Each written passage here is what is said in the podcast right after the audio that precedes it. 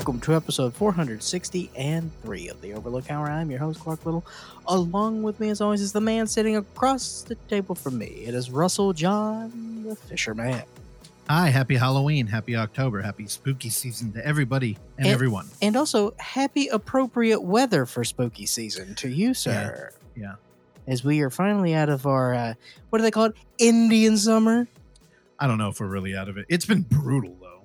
It's been We've- Well, again, I didn't like I it. feel like that the rest of the country had a horrible, horrible sim- summer, uh, while we were uh, enjoying our 71 degree uh, July weather. That's fair. So, uh, you know, if we have to stomach three days of 90 degree heat, um, I'll take that.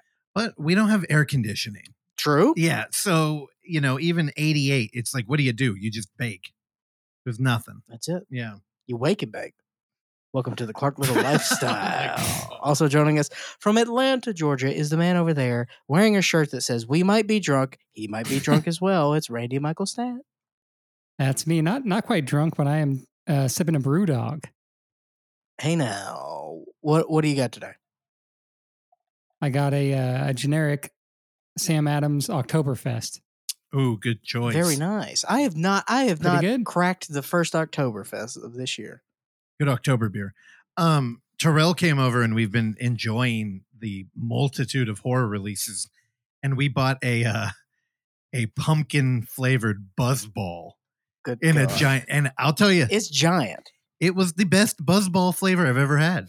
Which normally, you Ooh, know, the bar is so high. it's true. Normally, whenever you go pumpkin, it's kind of like a cute thing. That I think that's why Sam Adams is the king of October beer. But that one was fucking good. And we bought other like, oh, I think we got like a pumpkin um stout with like a nitro uh back or I don't know what you call it, nitro infused. Mm, I was like, I wish I had more of the fucking buzzball. I'm What- not joking. what about a nitro infused buzzball? that would be weird, like a creamy bl- buzzball? Yeah, yeah. I don't know. I think that like is crossing the uncanny valley or something. It would feel unnatural. I don't know. Just give AI a little bit more time, and we'll have don't nitro fear AI. They're gonna be kind rulers, dude. God, you're going to be the first one to go. No, they're they're gonna welcome me in. Well, also we will welcome in Oksana Valerianova Osachi into the Hi. mix. Oksana, what's going on? They do have an espresso martini buzzball flavor. Maybe that's creamy. Oh, that's for your classier uh, clientele. Martini the- buzzball. the Sex in the City crowd that really just want to go down to the liquor store and chug a buzzball. Espresso martini. I am Coffee. I am very interested in trying a espresso martini. I haven't had one, but uh, they do look good, and I'm a big coffee fan. So gotta Isn't try that what one one of these canceled? days. Isn't that what canceled Four Locos? Like coffee and uh, Caffeine. Yeah. Yeah. The the urban legend, the propaganda, the inside job that was taking down Four Loco. Yes, they blamed it on the caffeine. I think we've covered it on here. I've exposed that story before. Well, speaking of caffeine, I feel this is a perfect time to to talk about what happened to me earlier in this week, which Oh, no. two of the people on this call already know about, but I don't think Randy knows. Uh, you but, shit yourself. uh, pretty close to it. Uh, the opposite end, actually. You. Um, no, you idiot.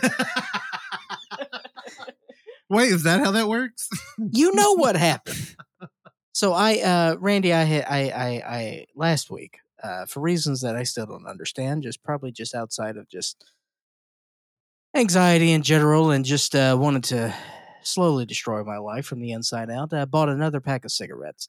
Uh, the first pack of cigarettes that I've purchased in, in probably a year's time, I would say, and uh, and I have not. I still have the same pack, so I haven't, and it's been over a week. So you know, been slowly, slowly, you know, taking it down. But We're all uh, still worried. Randy, on on Monday of this week, Mhm. I uh, I before I went to work, I uh, made a cup of coffee here at the house, which I don't typically do, and uh, I w- decided for breakfast I was going to have my cup of coffee and a cigarette.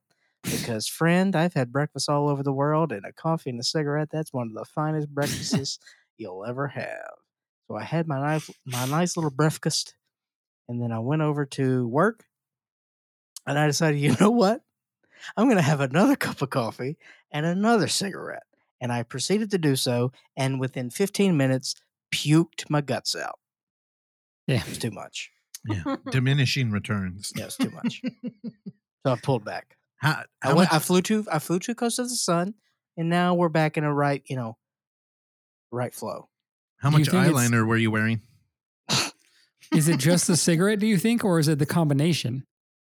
I think it was about. I think it was. Uh, I do, I I don't think that the caffeine helped in the situation because it was Sure. just. Uh, it was. It was too much going on, especially that early in the morning without any food in the tum tum.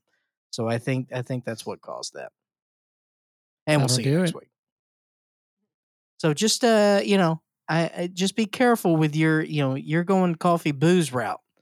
So you know, just be careful with your little espresso martini. Crossfading. You're the crossface god, dude. Th- th- th- that's all right. When you come over here, what's it? Two weeks when you're here. Uh, yeah. All right, we're. I'm gonna, uh, Randy. I'm Russ. I'm gonna take Randy on a proper weed journey because he says that he doesn't know. He, you know, he still doesn't. You're trying to make him puke? Yes. I'm sure Randy's all aboard. What do you say, Randy? I'll do a proper weed journey. Is that what you said? Yes, correct. I'll be your Uh, yeah, Sherpa. I don't know. I'll, I'll, occasionally, uh, you know, if weed is around, I can do a uh, a hit or so of a joint.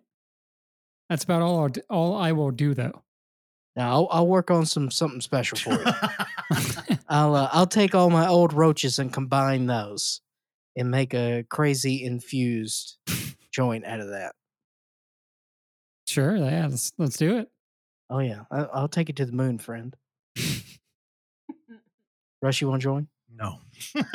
No, I don't know. Maybe Yeah. it depends. I don't know. It depends on the mood uh, Randy's in. If Oksana, you and Cliff want to join too? I'll have to check with Cliff. Yeah. Cliff's ain't clue, dude. Cliff's a little party boy. he likes to party. He jumps around like party boy. I know. Get him a little bow tie. Oh, that'd be tight. Give him a little Botox. Baby him- Botox. Make you dude? look younger. you saying the baby's got a saggy face? I don't know. I haven't seen him in a minute. dude baby botox there's a there's a need that i think we can fill Yeah, Randy hasn't seen Cliffy in a little while. Everything looks the same. Yeah. He's just big. He's a big boy. he just doubled that's about it Nice. He probably weighs as much as Randy will in about six months. yeah i don't know you took the fun out of october with your opening up of a relapse clark and i, I do want to say uh i'm myself included i know we all have friends struggling with addiction keep an eye on them this is when they're going to start using and lying so bolt your shit down Cigarettes is not keep an an eye addiction. on your This is not an addiction. what about coffee I think caffeine would be more of an addiction, but it all falls under um, processes for me, oh no and and and and rituals and habits. this is you, you got to go to aa they're going to teach you you're in it's denial. You're in denial right now. no, if I get at- out of the rituals, I don't even think about it. It's a fact. Well, I'm not talking to you anyway. I'm talking to everybody else. Bolt your shit down, lock your doors because they're going to come steal it and buy fentanyl. Welcome to the holiday season. You really know how to start an episode. well, I just had to get us out of the. You know, we got fun things to talk about. yeah. We have Taylor Swift's movie coming out. what? Oh yes. Yeah, or the concert. Uh, again, if you got tickets, turn around and sell them. People are getting rich off of them. Um, I also, someone made a AI uh, Taylor Swift song about the impending breakup of her and Travis Kelce. okay. It's pretty good. I'll send it to you. Is it going viral? I, d- I don't really I'm I'm not up to date on the viral I- virality of the internet. I feel like her audience is um, internet savvy enough to know not to push that kind of stuff. Like I feel like they Are may actually have, dude. They're they're scary. Don't get on the wrong side of that group. I feel like they'll tear you apart. They're big. Um, but you know, going up in a in a brave fashion. Uh, we recently discovered that there's going to be a horror short film festival. That's it's actually a short film festival too. I, I believe they're showing all shorts at the Victoria, starting at 7 p.m. on Friday. So if you're feeling adventurous and you you missed out on Taylor Swift, go check that out. And then immediately after at 11 p.m., uh, again going up against Taylor Swift, we have the debut of the Glory Hole season two. Yeah. Um, Dave O'Shea's. yeah, if you want to see Clark naked, I that's probably going to be at the grand finale. Who are we kidding? That's the way you end the show. No, that that's. I think it is the last episode. Oh, okay. I th- yeah, he did say that, right? Yeah. Me, I'm probably up front. We got to get that hurdle out of the way. No, we just we complete the circle, you and me, babe. That's it. and then uh, Oksana may pop up in there too. Randy, uh, if you you hadn't moved, he had a leading role for you. I'm it's sure really unfortunate, I would have killed it. dude. Honestly, Hey, this is straight edge ninja you're talking to. dude, I know. True, true. I've been teasing that too. You know, we did figure out the Discord thing. So once, you know, we have UF Virtual coming up in the end of November. Uh, you know, when we get a little bit more free time, we'll start uh, playing around on there with um, screening some shit. Also, in December, we have another hole in the head. And I've been talking to George. It looks like uh, we're going to be doing something out there, and we might be showing a movie of a couple of former guests we had on the show. So I'll keep you updated with that as things get ironed out. But yeah, there's a man, there's a lot going on. Um, is there anything else up top people wanted to bring up? Uh, Oksana, you mentioned something before the show, and then Russ, you said to pause it. What was that? I was doing a uh, Neil Breen came up in Yes. uh, an episode we just recorded, and I was looking at his IMDb page, and I said he had no less than um, twenty nicknames listed for himself. The first one of which is tuna cans. Tradi- traditional spelling. No, like the film festival Cannes. okay. Wait, Oh. hold on. So I didn't even know there was a nickname option in IMDb. So there's like you know um, yeah, pull it up, Russ. I am. what's it called? Extra info like t- um trivia and stuff. And I guess nicknames is an option. I've seen like one or two. Oh my goodness! I think Breen Beans is a good one. All right, we got to pull it up here. So yeah, tuna can or tuna con, uh, depending on on uh, you know your your stylistic choice there. Vegas Bro, Breenius the Breenus, Breen Screen, Neil the Lean Mean Tuna Eating Hack Hacking Machine Breen, Cornelius F. Breen, Neil F. Breen, Neil Francis Breen, Cornelius Breen. Corn- what is this, John Cougar Mellencamp? uh, God Emperor Breen, Neil the Architect of Retribution Breen, Cornelius Neil Francis Breen, Mean Breen, Breen Beans, and the Rock Lord. Who put that in there? Him? I had to be him, Look, if you scroll down, he's got trademarks, which makes him trivia. even better. Yeah. I don't you don't want you don't want your outsider artist to be too self-aware though. But this is good. Yeah. I I vote. I'm I'm I'm good with this. Also, uh, this should have been after the official opening because this is good stuff, Oksana. It's a good palate cleanser.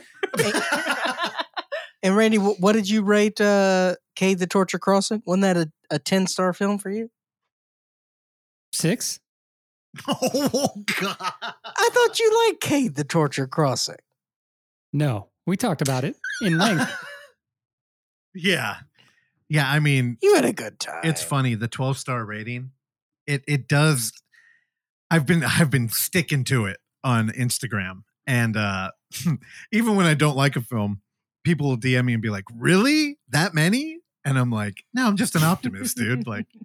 Honestly, if you check the conversion chart, this isn't a That's why I think I think that with your rating system, you should then put like ten out of twelve. You should set the expectations there because then no, because then you're spreading the word of the conversion chart. You know, I the problem, um, I because one, I do agree with you. I was looking on Instagram, maybe if they had like a black star or like a just the outline, so that I could put twelve stars in there every time, but only fill in the ones that was my rating. But I couldn't. They didn't have another one really. So I'll work on that. I'll figure it out because I do kind of agree, and I like making people. I imagine them taking their index finger out and like counting the stars. well, that's the thing. As like you know, I I'm just saying it because you have fully committed to it, and you're you're sort of doubling down with your reviewing. yeah. like you know we watched the movie yesterday and you spent that entirety of you know and it was a rewatch for you so you spent the entirety of that rewatch logging your Letterboxd Other- so yeah. so you're try, you know you're trying to get everything on course and then you're you're you know spending a lot of time you know tying those together through your Instagram stories. And so you're doing you're doing so much servitude for the 12 star system that if you just start putting it out of 12, then you're really spreading the word, friend. I know. And we got a movement on our hands. God, it's tough. So we're almost there. Don't tell Randy. I know he can't hear this, but it's a little hard to stick to. There's a lot of DMs I have to field Yeah, every time. I know. Don't tell Randy you because put- you know it's great. It looks great on the outside. Um, again, we should start the show officially. We're talking about films already. We're way off the fucking rails now. Um, are you all good? Nothing else? Let's do it. All right, let's let's bring them in then. Bring him in. Good morning. It's October 8, 2023, and it's a Sunday, day two of weekend projects, and the fun work train is rolling. Today, I'll be heading to the train library where I'll be ordering a pumpkin spice espresso martini. Whoa. You can't order drinks from the library, but Chuck is the only one who works here, and he has a Twin Peaks tattoo on his neck. I don't normally enjoy sitting in the library, but it's the only quiet car on the train. One of the new passengers has a booming voice and talks all the time. Anyway, today in library, I will be reading a book by Herman Webster Mudgett. Everyone, have a great day. All right, David. Thanks. You know what I realized? Herman Edward Munst. What? I think it's in Mudgett. Mudget. Um, I don't know what the fuck he's talking about.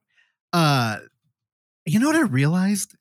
Remember when he used to like have those weird like Biden pauses in the middle, Yeah.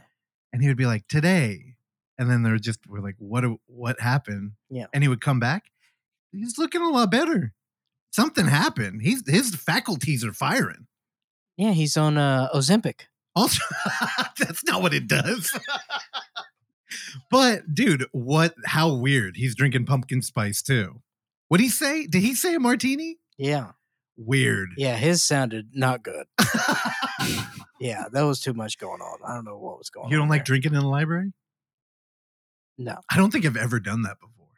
Drank in a library? Yeah. Well, somebody never went to college, dude. Honestly, you know, it- that's not that weird because I would imagine if I was homeless, that's probably what I would be doing. Right?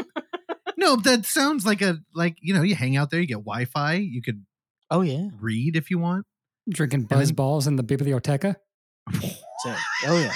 A lot, a lot of weird stuff happens at libraries. That's true. One of our first guests uh worked at a Silent library. libraries, too. What is that? The MTV show. Silent Library? I've never heard of that. what are you talking about? What- Silent Library was huge. Well, it, was- it used to be a Japanese show, and then you know, like we do in America, anything we we rip it.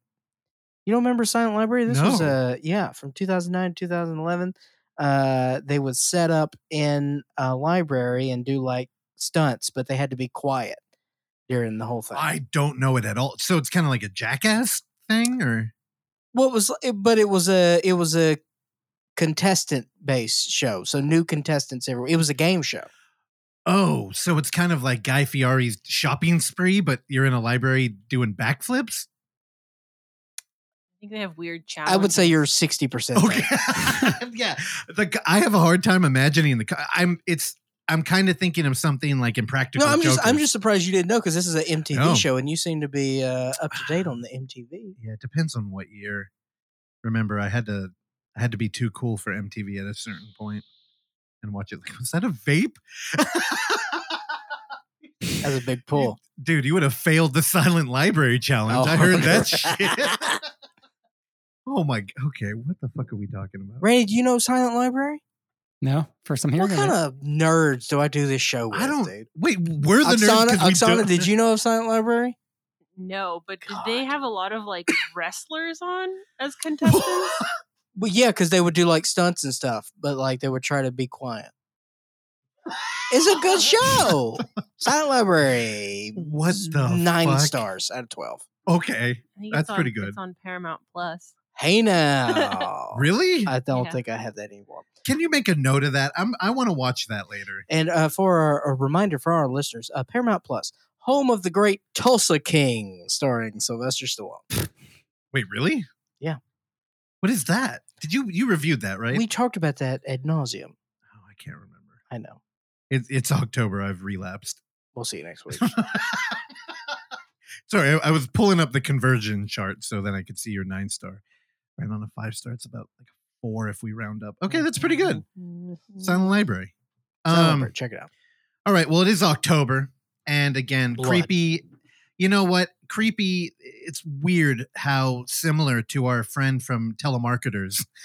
it's really reminding me that nobody knows where creepy is. We've been No, trying to call him. This is not a joke with Patrick J. Pespa. This is a serious Dude, situation. No, there's probably Patrick, Artie, and Creepy are in a stalled car on I five. that is the Holy Trinity as far as I'm concerned.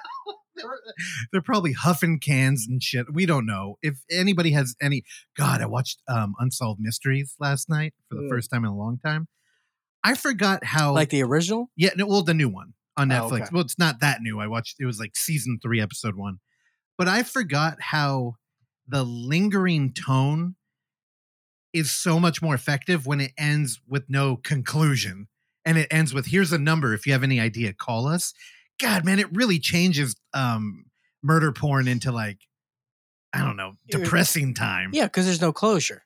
But the but the theme song is so like good that it's kind of like this weird conflicting yeah i don't know yeah so uh if you know where that car is stalled um call the overlook hour.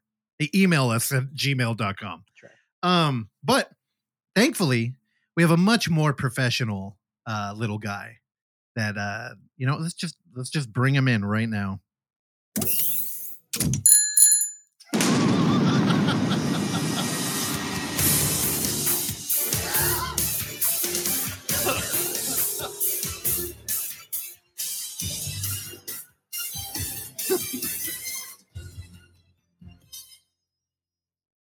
I want to play a game. A game of wits. A game of anticipation. A game of two sentences. It's time for two sentence horror story. Live or die.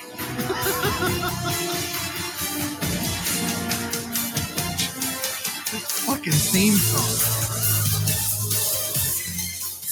dude it may be the best modern theme song for a horror movie It's very good. it's so goddamn good now Randy would ra- he, he would object and, and would say that the cover of uh, Pet Sematary. that was not a theme all right all right Yeah, I don't want to be buried in. I, I have to tell the rules again. Uh, we are playing a game here. So the way that Billy demands we do this, I'm going to play the first sentence of the two sentence horror story. Also, why is he just staring at me? What- That's what he does. He rolls in and he just sits there. Um, remember, I'll play the first one. Then you have to predict where it's going to go. Okay, We don't want like I'm very we, excited. we don't want theories. We don't want speculation. Just you have to complete it. So one sentence One is your answer. Okay. All right. All right, Billy. What, I will go last. Okay, you want to go last. Yeah. So Randy, you first or Oksana? Ladies first. Ladies first. Okay, Billy, what do you got? When I saw the results of my daughter's pregnancy test, I demanded she go out and have sex with a man by Sunday. All right, Billy. All right, can you do that one more time, please? When I saw the results of my daughter's pregnancy test, I demanded she go out and have sex with a man by Sunday. All right, Oksana, what do you where do you think this is going? Again, only answer in one sentence. Did you say that? Um, I I feel is- like we need a timer. You're gonna have five seconds, and we're I, I need a buzzer. we need one like, eh. sentence. Yeah, one. Just say it. I have no idea. Okay, All right. Randy, your turn. Second sentence is Jesus. I have no idea.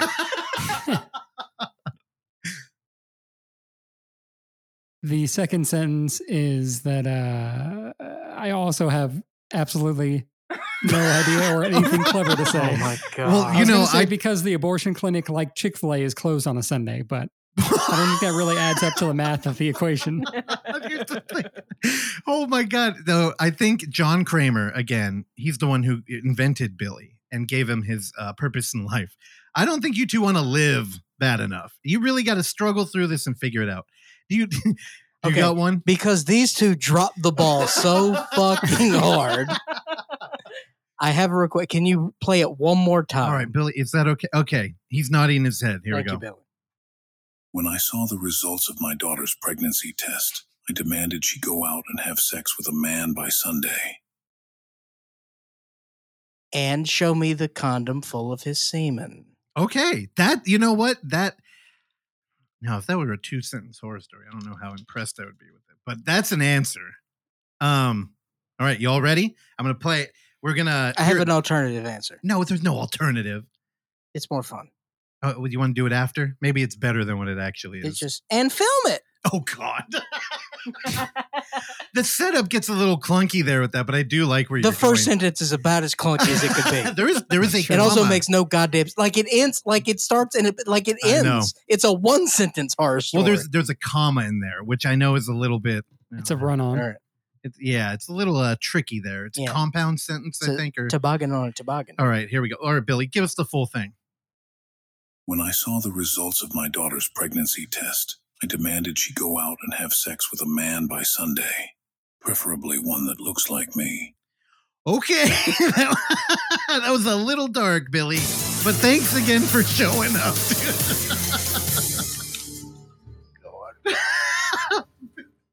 Dude, Billy doesn't give a fuck. All right. Also, what kind of I, w- I would like to explore this sentence for a second. So what's the enjoyment here? That okay, so he saw the pregnancy test and he was disappointed. So he wanted her to be pregnant, I guess, and she wasn't pregnant. So he's like, "All right, so you need some jizz in you. So go see a man about that, and I would like that man to look like me." I think it was. what good is that? I think it was implying that she took a pregnancy test and it was positive. Uh-huh. So now that the dad was in a tricky situation, and in lieu of an alibi, said, "Can you go sleep with somebody immediately?" Who? oh, now I understand.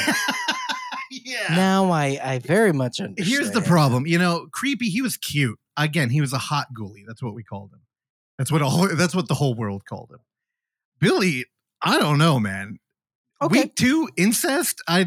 Yeah. All right. Week three.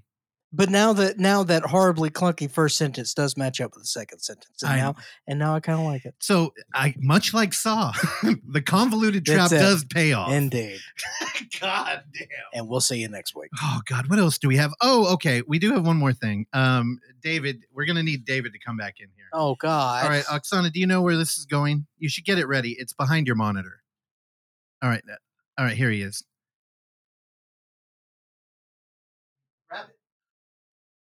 So, um, all right. There's David. All right. It's now time for rich shit. Uh, this weekend I hung out with Rich. We'll get into that much in my segment at the end of the show. We'll cover that completely. the weekend that lasted five days. the three day weekend I, I had. Uh, but he brought a gift and demanded at gunpoint that Oksana open it on the show. So Oksana, she has a uh, white uh, bubble wrap bag in front of her. What's written on it? Like a T-Caw? T. I thought they were initials, I or an acronym. T-C-A-W. All right, can you tear into that? I don't know what horror. It's probably like a spring loaded snake or something. Do you know what it is?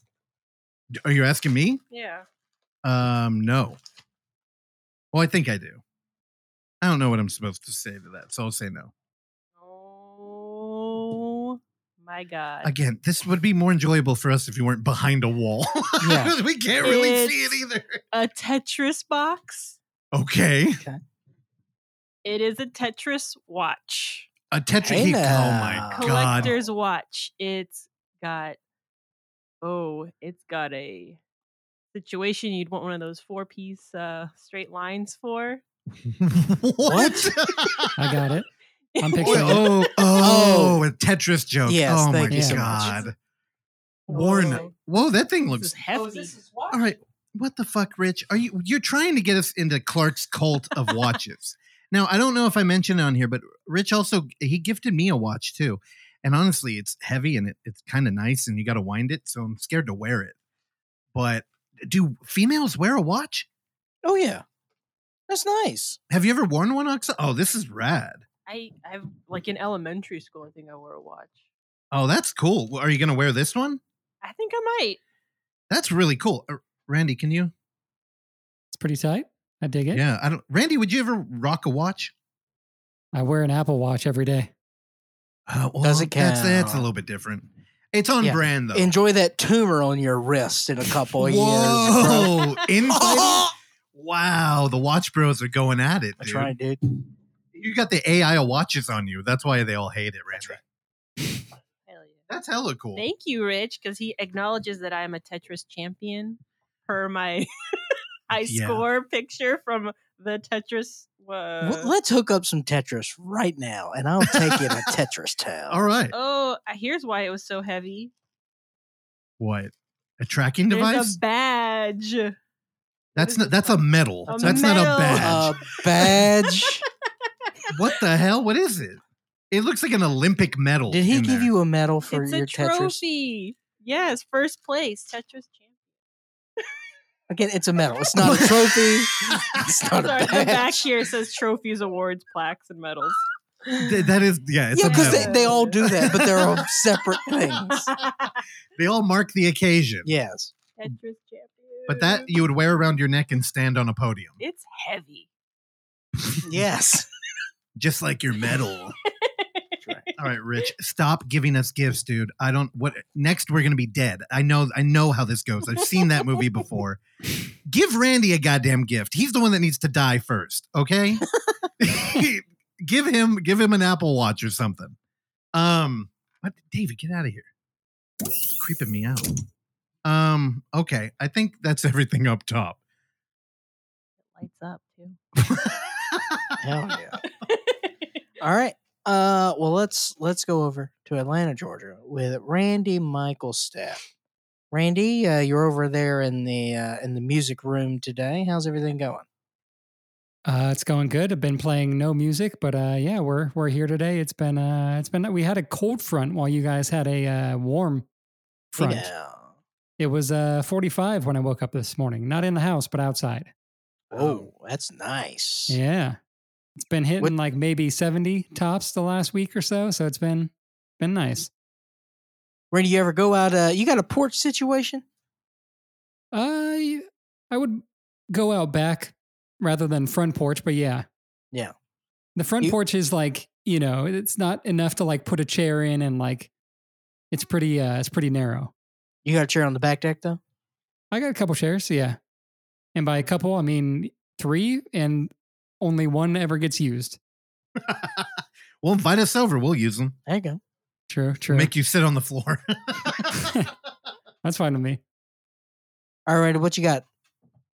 Yeah, I watched uh, several things this week that I think we'll all talk about later. But um, first, I'll talk about a uh, Blu-ray Vinegar Syndrome release that I think I I teased on the show a couple weeks ago.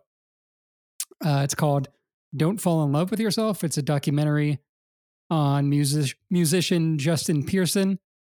Uh, probably most famously known for The Locust, and by that I mean, yeah, that's still pretty niche uh, type of uh, a band to know. But uh, yeah, it's essentially about him uh, and his work with the Locust, and sort of about his early uh, life growing up with his mom and dad in Arizona, and then apparently, like I think he was like ten, his dad got murdered. Um, which they go in sort of that story, and then he moved to San Diego, California, where he sort of started playing music, and I got into skateboarding and kind of goes into that whole story. Apparently, he was out with his mom and he found like a uh, a skateboard just chilling behind a Burger King, and she was just like, "Oh, just take it. Like no one's here." so he got into skateboarding, got into punk rock. Uh, so it goes into sort of like you know how sort of like uh, Southern California is sort of like split up between like L.A. and then you have like Orange County and you go into like San Diego. Those are all like pretty diverse situations. So it kind of goes into um, just sort of I, I thought it painted a good picture of like sort of where he came from and where uh you know how San Diego is kind of like broy. It's kind of a military town, but it's also you could walk to Mexico from it, so it's got this really interesting sort of culture and uh you know a lot of uh sort of just I don't know just a unique sort of place um and sort of how he just grew up and uh started playing with the Locust, who was uh so they're very they have guitars, bass, drum, but they're also like very um analog synth heavy and they're very noisy, very uh, sort of in your face. Uh, I guess you would say like grindcore. It's kind of punk rock uh, at the same time, but um, they were so they released an album called Plague Soundscapes in like 2003 or 2004 that I remember listening to sort of when it came out because they were on Anti, which is a sister label of Epitaph Records that was putting out like NOFX and like a lot of like pop punk um, type of stuff. And uh, it was kind of like my introduction into more like abrasive, loud, sort of like in your face uh, sort of music. And their live performances were very uh, sort of like theatrical. They wear uh, sort of these costumes that make them look like insects, sort of. Um, and apparently, like coming up in the San Diego scene and like when they played LA and stuff, they would get sort of like bullied a lot. Like people would call them, you know, like slurs for uh, gay people. Although I don't think any of them were gay, but they were sort of uh, they got bashed a lot at their live shows. Get shit thrown at them because they would wear before they like don the like insect uh, costumes. They would wear outfits altogether, but sometimes they would wear like incredibly like short shorts or stuff. Just and they're like a lot of like sort of like pretty uh, skinny, good looking dudes. Um, so they got like you know, it kind of goes into that whole scene of them like coming up and uh, playing. But yeah, I, I So your really type of guys? this. Yeah, exactly. I was wondering uh, if you were going to go for it. the yeah so there's a, a ton of live footage from uh like vhs tapes and like mini dv tapes from back in the day there is a lot of talking head sort of interviews and stuff um but yeah i i like i said i kind of have a nostalgia for um justin pearson's music i've seen one of his other bands head wound city um in boise idaho when we played Treefort music festival and that's kind of like a a super group, I guess you would say. It has one of the guitarists of the Yeah Yeah Yeahs in it. It has the drummer of the Locusts, who has also passed away recently in like the last year, who I think he also played for Cattle Decapitation. Um, Cool. great drummer, like incredibly like technical and fast, and like a lot of times, I'm sure you've probably seen it at like shows before, but sort of bands that play like really fast, you can't really even hear like the snare drum or like shit Yeah. that they're playing sometimes. Everything he played, like you could hear everything like so precisely and like so clear. Um, and a lot of the there's some extra um there's like three additional on the uh DVD or the Blu-ray, um, just full sets essentially of the locust. I think there's one in Japan. There's one in San Diego where they came from. Um, and yeah, the the Blu-ray looks great. It sounds really good. The artwork is really cool. It's got a uh, limited edition slip cover. I think there's still some available, but yeah, I was uh, I was pretty pretty into this. It was cool. yeah, the the cover on that looks fantastic. I love Vinegar Syndrome, and I love that they give a documentary like this that treatment too. Yeah. Um, Yeah. Randy, do the do the film a favor. Jump on IMDb and be the first to review it. Nobody's reviewed it on IMDb, which I'm Weird. shocked. Yeah, it just says review. Be the first. And provide a Huh. 12 star rating. Yeah. Complain that you can't give it two more stars. If if we can change IMDb's rating system from 10 to 12, do you know what that could do for this brand? We could expand our listenership my to 108 people. To uh hundreds of trolls. That's what we want. That's what we need. Um and we'll get them on the Discord, baby. we should try uh Urban Dictionary. Submit to them the 12 star rating. You know, Oh, just- we need to another uh, thing that comes up in the documentary, and we mentioned in the interview coming on Thursday. You mentioned Jerry Springer in the interview. Well, um, Justin Pearson Very. and some of his friends uh, one day just like jokingly submitted a fake story that they all made up and submitted it to Jerry Springer. And then apparently he got a call like a day later and they were like, Yeah, we want you guys to come on the show. Them thinking that what the situation they sent in was real. And so they go Yeah. in and they like got a hotel and they're like, you know, they ran over like all their roles and sort of like the situation and all the drama. And he's wearing a locust shirt on the show. Um, and then he kisses uh, another dude, like one of their like friends or his roommate or something. And then there's a big fight. He gets punched in the face by like one of the girls that like they went in on this with. Um, and then apparently he like got walked out through security or something because after he got punched in the face, he like was trying to like blow his nose or something. Like he just, you know, just his face felt fucked up from getting punched in the face.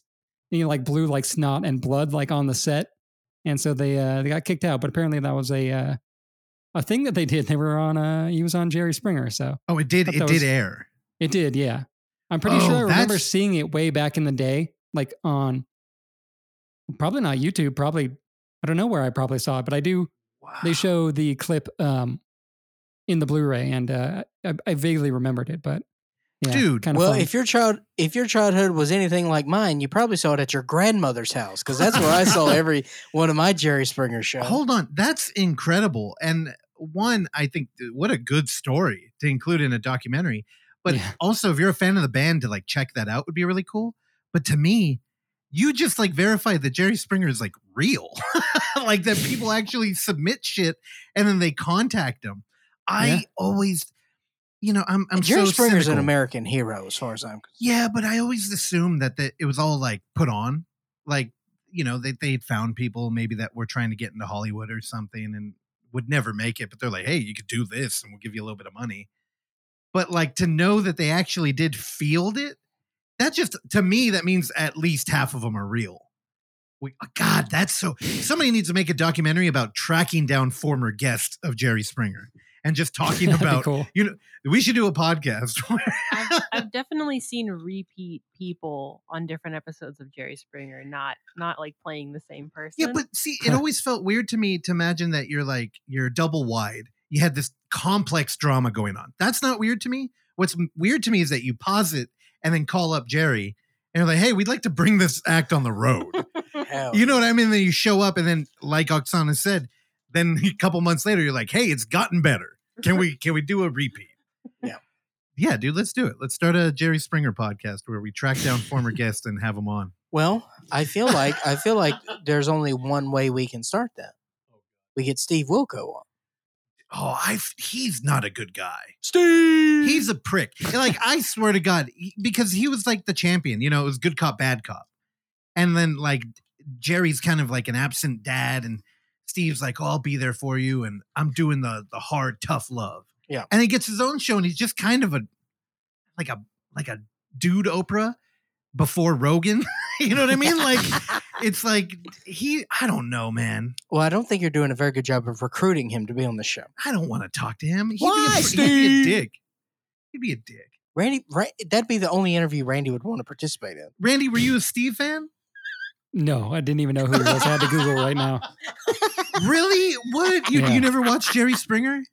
I mean, I'd seen it here and there, but not enough to remember a uh, a, a B character from the show.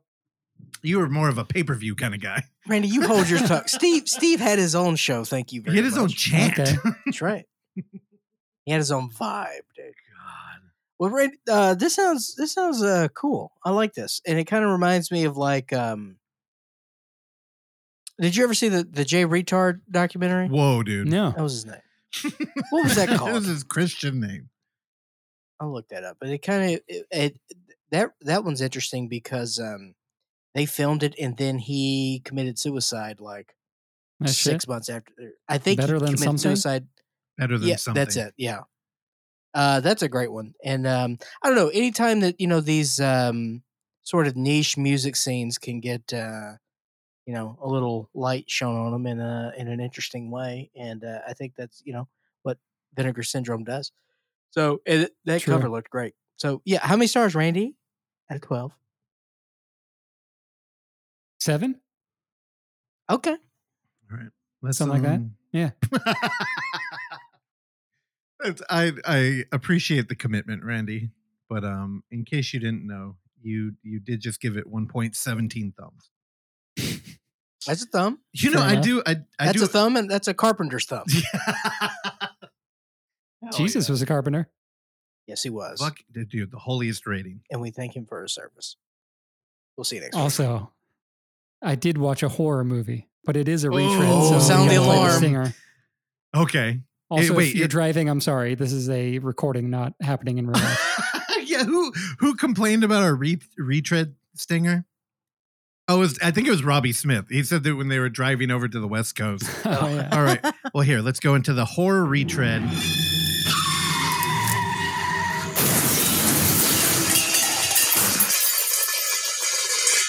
It's a Russell retread. I watched a horror movie, which we talked about here not that long ago. You went to the uh, you know, the beautiful East Bay to go see it. I finally watched Cobweb at home last oh night. Oh shit. You know, there's so many horror movies coming out because again, it is the tourist season October. I did I had no idea where you were gonna go. Cobweb, I Really? would not have guessed. Yeah. Yeah. Yeah, uh, I I dug it a lot. It was creepier actually than I kind of expected or judged just from what I'd heard about it. And then you know, uh, Woody Norman is fantastic in it, and I kind of assumed it was not really like a kids horror movie, but I kind of thought it would maybe be something closer to like the Boogeyman, which like is Yeah. spooky and it's cool and it's stylish, but it's not really like that dark or like that scary. I, I feel like this is pretty pretty adult for a movie that sort of surrounds a kid and sort of like the horrors of his family and all that type of stuff. But uh, I, I thought it was incredibly stylish from the wallpaper to the way that they use lighting and the way that they use shadows um, was really cool. How they would just be like super blown up, like on the background of walls. Um, yeah, I don't know. I thought that was really cool, and I hadn't really seen that a ton, uh, or can you really think of like sort of that use of sort of shadows um, and stuff in movies before? It's it's super cool. Yeah, it's almost like counterintuitive because the the set It's like- deck was yeah, it's like thoughtful, not but it's not lit. realistic. Yeah. The Babadook, and there was also like a I think a Babadook moment. Yeah, but it's movie. more it's more like ah, there's more to it. It's almost like Dellamorte Dellamore, but like dark, like a noir. It, it's Yeah. super interesting. And I mean, this is coming from the guy who did Texas Chainsaw on Netflix, who, you know, I didn't realize it until God, what were we watching? There were sunflowers in it. And it made me think of Leatherface. And I'm like, God, that movie kind of tied the two together in a cool way. Sunflowers make you think of Leatherface. They do now. they do. Um, you know, there was that You're really a sick puppy, dude. Damn, uh, Randy, you don't know how excited I am that you like this movie. Hell yeah! I- Um, I, watched it. Uh, yeah, last night. You know, at the at the house by myself. And I, I I know I've told you guys recently that because there's so many trees, sort of covering or near my house, that I I wake up to weird noises in the middle of the night sometimes. I did get a little creeped out watching this movie last night, like no joke. And then uh, there was another time last night where uh, you know some something fell or there was a little a little bit of noise, uh, you know, from the roof, and uh, yeah, it was found this highly effective, and that the you know even the ending was just like pretty very effective and like pretty pretty bleak um, at the same time. So but, yeah, yeah, I thought it was really good. again, I I really think you know, I've caught myself in this fucking genre and film conversation. The thing that made this really an important film to me was the portrayal of Halloween, and also Yeah, the three different genre films in this one movie. Because every act, you're like, oh, there's almost like a new reveal of a horror. Yeah, Mhm. I really cool. I I hope the director gets I don't know more love. Again, Cobweb came out with fucking Barbie and Oppenheimer. that's right. so it was yeah. like- It was buried in there. What what a fucking tragic release date for that movie. but again, Terrell said um it came out on Blu-ray. It's got a cool Barb Web. Oppenheimer. Yeah, I wish. But uh unfortunately, when I was at that theater that day that we had to drive to the East Bay for, and I walked into other theaters, everybody was at every other screening except for Cobweb. Dude, Barb Web sounds way better than Barb I know. Honestly, you know, Oppenheimer, I don't ever hear about it anymore. I still hear people talking about Barbie. Well, because the bomb exploded. What else you want? I just I feel like um there was a victor in that uh boxing match. Spike Lee. Spike Lee was going on about it this week, though. Apparently, Oppenheimer? yeah, he said that we should have saw what happened to the uh, the Japanese people in it. Oh, shut the fuck up. Thanks, Mike. I know. Appreciate you. God damn. He always gets it, doesn't he? It's a different movie, man. It's Yeah. like it's not like we get it. It's really bad what happened over there. Go to the go to the WWT Museum in New Orleans. Well, You'll I- learn all about it. Hate to break it to you, but they weren't the nicest people either. That's a either. fantastic museum, by the way. Which one? The World War II Museum in uh, New Orleans. Oh, okay. It's fantastic. Um, you'll think about the Japanese people for sure. No doubt about it. All right. I you know, again, we're, we're veering into dark territory here, but I want to highlight again that Randy loved cobwebs, my favorite thing ever. But now I'm scared to ask yeah. out of 12 stars, what the hell are we getting? Uh, I, I did four out of five, so that's like nine or ten. We're gonna go 10. Definitely. Hell yeah! Ten. Okay. Love it. Uh, shout out to uh, Deborah Wilson. Randy, what do you think about the pumpkin fungus? It was cool. I don't know. I don't know. Not, not the most memorable thing, I guess. It's the most memorable. the, thing that, the fact that his par- you know and the soup. There's- What was that soup? no there's something that I think pea? people are overlooking. It was It's- great, It's very important that the parents in this movie were anti-Halloween, yet they were consuming Yeah. pumpkins. It's weird. Yeah. It's unintuitive and it's wrong. And that's what makes this movie a classic. it's true. like forcing your kid to eat pumpkin shit all the time. Oksana did that to our kid. He didn't like it. He, he enjoyed the puree. There, the, the weirdest thing happened. Again, this will be very brief. Oksana came in with two little pumpkins. And I was like, oh, cool. You're already getting pumpkins? She's like, these are for cooking. And I was like, oh, weird. I really didn't expect that. I air fried the seeds this morning. I think they came out very good. yeah, I want to try one. Hell yeah. All right. You can take some of my pickle seasoning and uh, put that on the seeds. You get pickled flavor pumpkin seeds. Say that five times fast, Oh and we'll see you next week. Randy, anything else? No, sir. Okay. Well, Russ, I hope your uh, trigger finger is warm because we got another retread, baby. Really? Oh my god! All right. Again, It's a Russell retread. man, I feel bad about the car thing now because I know every time I'm in the car and I hear a police siren, and Yeah. mus- I get wor- I'm like, oh fuck! I hate, I hate, I hate doorbell sounds. In a car? No, I, like uh, on a TV or something. That's because you walk around with headphones in. I I, get that. Or it's like- almost like knocking. Like knocking will Yeah. freak me the fuck out. If, yeah, horror games they do that. But car, horn, like yeah, when you're driving, you hear a car horn. Yeah, it's no good. You hear a hubcap rolling. yeah also that's yeah tire screeching uh i saw uh from this year uh the boogeyman God, what are the odds? Randy just mentioned that too.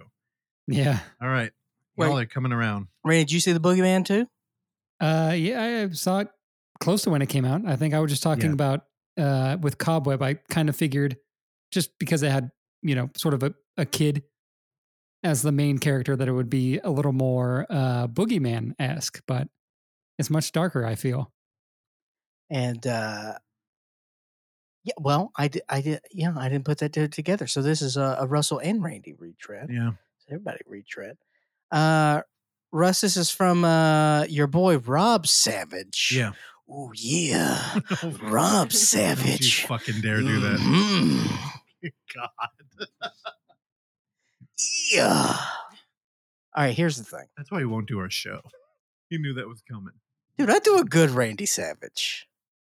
Oh, yeah. Thought, I- thought you were only put me in the corner with the found footage. Yeah. Making a traditional horror narrative. Yeah. hey, Lord Battle. I don't like this. I heard you. I heard you got an issue with my friend Al Snow. Yeah. Oh my god. Here you go. You don't want to play with Randy Savage? with Rob Savage? No. Rob, Randy's brother. Yeah. With behind the camera. Mhm. You were there. You were watching. Okay. I think this movie is perfectly acceptable. yeah, Randy pretty much said that too. Yeah, I think it's it's a perfectly acceptable horror film. A little slow in terms of I don't know. I, I like the cast here. I like Chris Messina. Uh, it's interesting seeing him um, in a horror film. You know, you you'll typically cl- click on Mr. Messina's uh, profile here. You know, uh, this is a fa- Russell. uh, Before this movie, uh, you've seen this guy in a couple things, yeah, or Mm, not really? I don't know. See, that's interesting because I'm he's blind. he's been in 75 films, but I don't think any of them have been horror.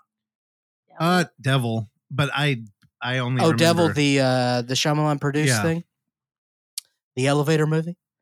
Um, yeah, but uh, it's interesting. I, I don't know. I, I thought he was good in it.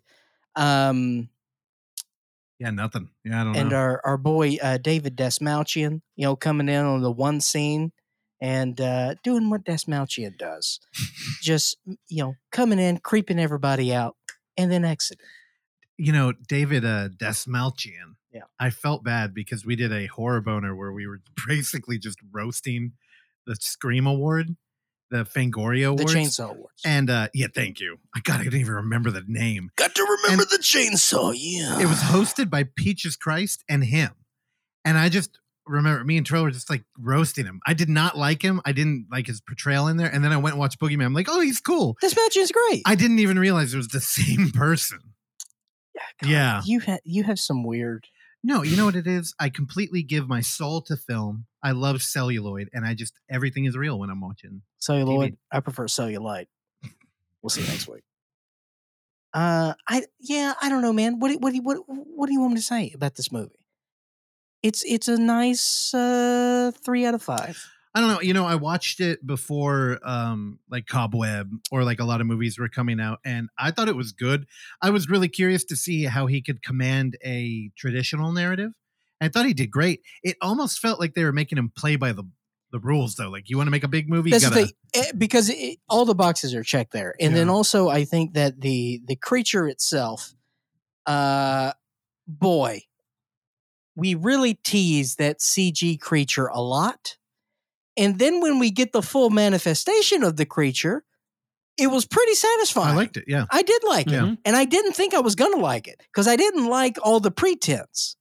Um, where I'm just like, I don't. I- It just it felt, it felt kind of uh, uninspired, and just felt like we are ticking some boxes here, and we're just doing things that that should be, and nothing really sort of stayed outside. uh, Nothing really, you know, um, raised my attention in in areas that seemed like we were doing something different. Uh, but we were doing, you know, it, it was fine. We were having a good time. Yeah. But then when we see the full uh, creature, it was pretty impressive, and it seemed like that there was some thoughtfulness, and that that's honestly, I guess, what I'm looking for here is that, you know, obviously when you have like a full CG creature thing and you really try to hide it, um, you know what? Why are you doing that? Are you doing that for the sake of the narrative, or are there other reasons for that? And I don't feel like they cut any corners um, in that arena. Um, and I think that's why it felt very much like a a mall horror movie uh, because you know it it's very much in that zone. It's it's from that playbook. Um, but you know, I, I I enjoyed it, and um, Yeah, yeah. I was a little intrigued with the internal logic of the creature, but it doesn't really have the staying power. yeah, Yeah. It, the the myth the you know it didn't have a strong mythos in that sort of uh, regard. It didn't really. I don't know. There was nothing outstanding You know about this. Cobweb heard it too because they were doing a kind of um, spider, like Cobweb had an extra layer of um weirdness. Yeah. And it was it, it- was one more level in, in unsettling. oh, dude, yeah, Cobweb is just Um, it's superior. Now, I having Yeah. said that, this is a PG-13 movie that opens up with the death of a child. Mm-hmm. Um, you know, there's a there's a there's a child in a crib and the boogeyman comes and snaps its neck Yeah, and then blood. now, see, that's the other thing. If you snap a child's neck, um, I don't know if you're going to get blood splatter. do it right. Well, that's up for the Almighty. But uh, All right, what Yeah. do you what do you give it out of twelve? out of 12 stars, I will give it. Don't think too hard about it. I, I- you know what? I feel mm, Uh, shoot. 6.5. Wait, what? No, there's no half. Uh-uh. No, we have to go full no, decimal. there's full no decimal. Yeah, Dewey Decimal, baby. There's no. Oh, yeah. So it's seven. You got to round up. It's There's a no half. 6.5. Yeah. Seven. The light Six orb was cool. I could have used more of that. I know. What a really cool. Like, what was cool? the, The uh, light the orb? orb, the ball? Oh, Yeah. so cool! Yeah. I really enjoyed that. Same. But it was something that you know you can go get at Walmart. Was it? I don't know. I would get one. I'd get one for Cliff. I'm That'd trying to look that fucking up. cool. See if we can get a uh, Boogeyman patented uh, light ball. I heard that. I- uh, I li- I heard that U2's playing inside that thing. I heard it's like only five grand too Very if you want to go. Dude, it looks so cool though. Well, there's over a hundred thousand speakers in the sphere. Dude, it's wild. Um, also, I bet that's the only place where the uh, the upper deck is a better place to be. Yeah, I, you know, and you would be the loser on the second row. I know, I love the second row. and paying fucking five grand. And, and paying a chiropractor to reprogram your neck. But did you know? Randy's right. U2 is the first band playing. Did you hear they had to install railing on the stage? They didn't want. they didn't want it. Like, well, I know we're in terror. This is for nobody now. You're here for. It's also like a 10 year old, 15 year old joke. yeah, but we watch the video so much of Edge just fucking walking off. Dude. God, it makes me happy. Edge is tight. it's ironically named uh, guitarist too, considering what we're talking about. Uh, and also, briefly, um, I guess I watched another movie called Fair Play. And it's about, Johnny Fairplay. It's about two uh, professionals who. All right, here's the thing. This movie's getting this movie's getting highly reviewed, and that's that's very nice. Um, and I wish nothing against it. This movie is. Uh, oh, she was a director on Ballers. Wait, And- the whole okay. review's about to change. Okay, this young lady comes from television, which is great, but you know, we, we got Billions, we got Star Trek Discovery, Ballers, Suits, you know, the classics. Uh, this is Fair Play, uh, which just came out on uh, Netflix, uh, written and directed by Chloe Domont. Um, this sort of mirrors the uh, the erotic thrillers of the '90s. That's what we're trying to do here. Um, you know, your your uh, basic instinct and your uh, what's the other one with the uh, with the Glenn Close and the rabbit? What's that one? I don't know what that one is. God, every, y'all are everybody's messing up today. You know what I'm talking about. Fatal Attraction. Fatal Attraction. Yeah, that's what that's that's sort of the zone we're going in here. But um so here's the deal. We got two, Randy, we got two professionals in New York City, your beloved adopted home of New York City. Uh, and uh, these two, uh, this couple, um, they work in a hedge fund together. They work for the same very competitive hedge fund, you know, and uh, they're a couple. But Randy, everybody in the company doesn't know that they're a couple because that goes against the company standards. And the movie opens up and they're at this party, they're having a good time, and then uh, they they have a little intercourse in the bathroom.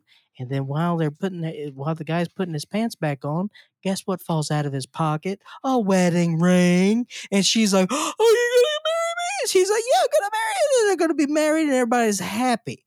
And then they call it, and she calls her parents. He doesn't call his parents. That don't worry, that's a plot device for Act Three. I'm gonna spoil this whole thing. Who gives a shit? So, Russell, be very excited. You just came in at the perfect time because hedge fund. These two guys, these two, this couple, they're a couple, but nobody knows they're a couple because they work for a hedge fund. But it's against company policy for uh, intermingling among because Oh, she this sounds right up your alley. she becomes his boss. Oh, this is cool guy movie. This is erotic thriller meets cool guy finance Oh, wait, because it's the hedge fund world. We're in the hedge fund world, and we're all talking. We're talking about deals, baby. We're talking about you know insider trading. Cool guy meets finance. David, can you come back in? Here we go. We got we got a new stinger. Hello. It's now time for rich shit. What the? God. I forgot. Wait, It- I forgot there was another cool guy stinger. Fuck you, fuckball. Well, that was the other thing. that you- was the yeah, other one. very nice. So God, like, how do you find these fucking movies? this is the biggest movie in the a United States. talk about right this now. movie. Yeah. Really? Oh, Oh yeah. man, you, bubbles Well- are real, well, and I'm well- living well, my own. Well, we're about we're, we'll we'll get to why I imagine a lot of people are talking about this movie because there's something that happens in the third act that I imagine is why people are talking about this movie. Let's get there. So these two, they're a couple, and also at the beginning of the movie, she overhears some talking because somebody gets fired in the office. And somebody's got to take, and it's very competitive, and nobody cares about each other. They just want to climb that ladder. All right, that's what these scumbags in New York, like Randy, only care about: money and power. So this couple, the the the girl goes up to the guy, and she's like, "Hey, I heard overheard somebody say in the bathroom uh, that that position's going to be yours." He's like, "It's going to be me," and she's like, "Yeah, it's going to be you. Let's celebrate." da, da, da." Well, come to find out, guess who got the job? She, She did. did. dun, dun, dun, dun. dun. Yeah, there we go. And guess what, boys and girls? Welcome to Act Two. And he doesn't take it very well. He does not. He starts following some online guy. It's basically kind of like an Andrew Tate, but a little bit more professional. Oh no. And so, and so now that becomes like a narrative device. She's like, "You only care about that. Yeah, I don't even know who you are anymore." I'm jumping ahead. Please do. So things obviously get a little bit more complicated. He gets more frustrated, and then she gets, you know, she's doing very well, and then he fucks up, and she kind of stuck out for him. But then she makes up for it. She makes a good trade and gets everything back on track. And then they hand her a check for five hundred twenty-five thousand dollars because that was the cut of the bonus that she made on the good trade. So now everything's happy, but it, it makes him even more mad. Now, also, now everything is kind of coming together for the third act. Her mom calls her on the phone and she's like, "Hey, guess what? Uh, we're coming in on Friday and we have a surprise engagement party." And meanwhile, this relationship, they're on the rocks, friend. They're not doing too good because on that same day, he goes, she's trying to cut a deal in the middle of the boardroom. He goes in there and he's drunk and he start he makes a whole scene and they kick him out of the office. And he even mentioned he's like, We've been fucking and we're not supposed to fuck, but we've been fucking, so fuck you. I quit. And so he leaves, and so their relationship is done so, but the mother still thinks that they're getting married. So, in order to keep appearances, they both show up at this engagement party Why? because it's a movie. Oh and then they Oh they start confronting God. each other publicly. Everyone in the party can see that this is wrong. And then they start fighting, and then they go into the bathroom together. And then they have intercourse in the bathroom. It's very, you know, it's a steamy Mhm. scene. I love a good hate fuck. And and there was a there was a prior sex scene where she wanted him to be aggressive, Oh, no. and he was not aggressive. But now he's mad, and so he's very aggressive. And so he bends her over, and uh, you know, uh, Slits her and throat. then, and then and then copulates with her in a in a dogged fashion. You understand what I'm saying? Doggy style, some would say in certain circles. And he uh, was very rough, and she told her to stop, and he did not stop. And then she just kind of submitted, and then she later said that he raped her. And so that's kind of what the movie now, as I imagine a lot of people are talking about it because it, it kind of portrays that scene in a very uh, realistic way of just kind of like in the moment, this thing happens. And then she's calling rape, and he's like, I didn't rape. She's like, Oh, you raped. And then uh, she has her comeuppance. He has his comeuppance. I was gonna like, what? Yeah, he has, yeah. I was like, I think you're wrong there, buddy. I haven't Then seen the movie, she- but then then she plays a little game with him, and then the movie ends. wait, you're not gonna say what the game is though? Uh, she she got him to cry and admit that he was wrong, and Oh. then she said, "Get the fuck out of my house." You know, the dragon that is Andrew Tate, the chink in his uh soft underbelly is the fucking crying. If you can hit that button and they cry, you've defeated the toxic masculine. A tale as old as time. Yes. Uh, five out of twelve. Oh my god. You know what's funny? You scroll down on IMDb to more like this. And uh, I see a couple of movies you've seen on here, right? Reptile's way better than this. Didn't you not like Reptile? no, I liked. I, I, just, I liked Reptile. What about Magazine Dreams? That looks know, something you'd it be sounds into. pretty good. dude. And then we go over here. What about sometimes I think about dying? Shh, That's incorrect title. All the time. All right. Thank you so much. All right. Uh, is that it for me? Well, we got the share. Do we want to do that as a handoff? Uh, sure. Okay. Um. you seem caught off guard by your own movie. Well, do you want to take point on this? I one? could do it. Yeah. All right, let's do that All right. because I think you liked it more than I did. I I loved it. Um, spoiler. did Randy see this too? I loved it. Probably. Randy, he'll, he'll let us know after the review. yeah. Okay. Um, so again, I I mentioned earlier that there's been a plethora of horror films coming out for tour season that is uh, October. Which you know, I say that in a mean way. It's really an act. I I'm welcoming. I hug everybody. I know you're only here for a month, so let's have a good time. And on Friday, nine new movies came out, and um, a couple of the ones I wanted to see that I didn't. One of them was a um, Terrell was telling me and Oksana, Oksana, she has a fear. And unless you've seen old isolations, which I'm not even going to get into, uh, you might have learned with us that she does not like mannequins. And apparently there's a, a movie about a killer mannequin that appears to be ripping off the um, angels from Doctor Who. I get I I I know more about Doctor Who than I'd like to admit. But um that looked good. I wanted to watch it. Terrell hated it as a spoiler. Um Totally Killer, which is a 2-hour long um slasher comedy that um I think comes from the creators of Happy Death Day. It's very in that vein. There's time travel and they go to the 80s and honestly, on paper it sounds like I wouldn't like that movie, but it, uh Dutch was talking about it and Terrell told me about it and it sounds actually pretty good. Is any baby masks? Uh no, actually there's like a Ken doll looking mask in that movie. Hey So- Russ. Hey Russ. You're Knuff. What? I don't get it. Was that a Canadian joke? Knuff. Oh, Kenough. Thank Okay. you so much. I I thank you. I watched Um, the trailer see. for that one, by the way, and I was out. Yeah, you know, me too. But then uh Dutch and Terrell, like Terrell was telling me about it. I'm like, I don't know, dude. Two fucking hours of a happy death day. There's nothing I would rather avoid more. And then he showed me a trailer, and I'm like, oh boy, the trailer's kind of winning me over. And then Dutch talked about it. I'm like, fuck, dude, I kind of want to watch it. Anyway, enough about the films I didn't watch. There are a couple I did. The main one that came out on uh I believe we watched it the Thursday it dropped was VHS 85. Now this one had a buzz coming out of the film circuit, which means nothing. You know, I joke about October being tourist The season. festival circuit? Yeah. And the thing is, VHS as a franchise is a tourist fucking What- trap. What uh no, it's, I'm sorry, I didn't mean to cut you off, but like why they still do these in festivals, the VHS? I think. Well, I think it's part this of is the, like the, also is this the seventh one? It's the because that was a thing. theme in the whole movie of like seven. So I didn't know if this was the seventh one, which it may be because there's been a ton of these.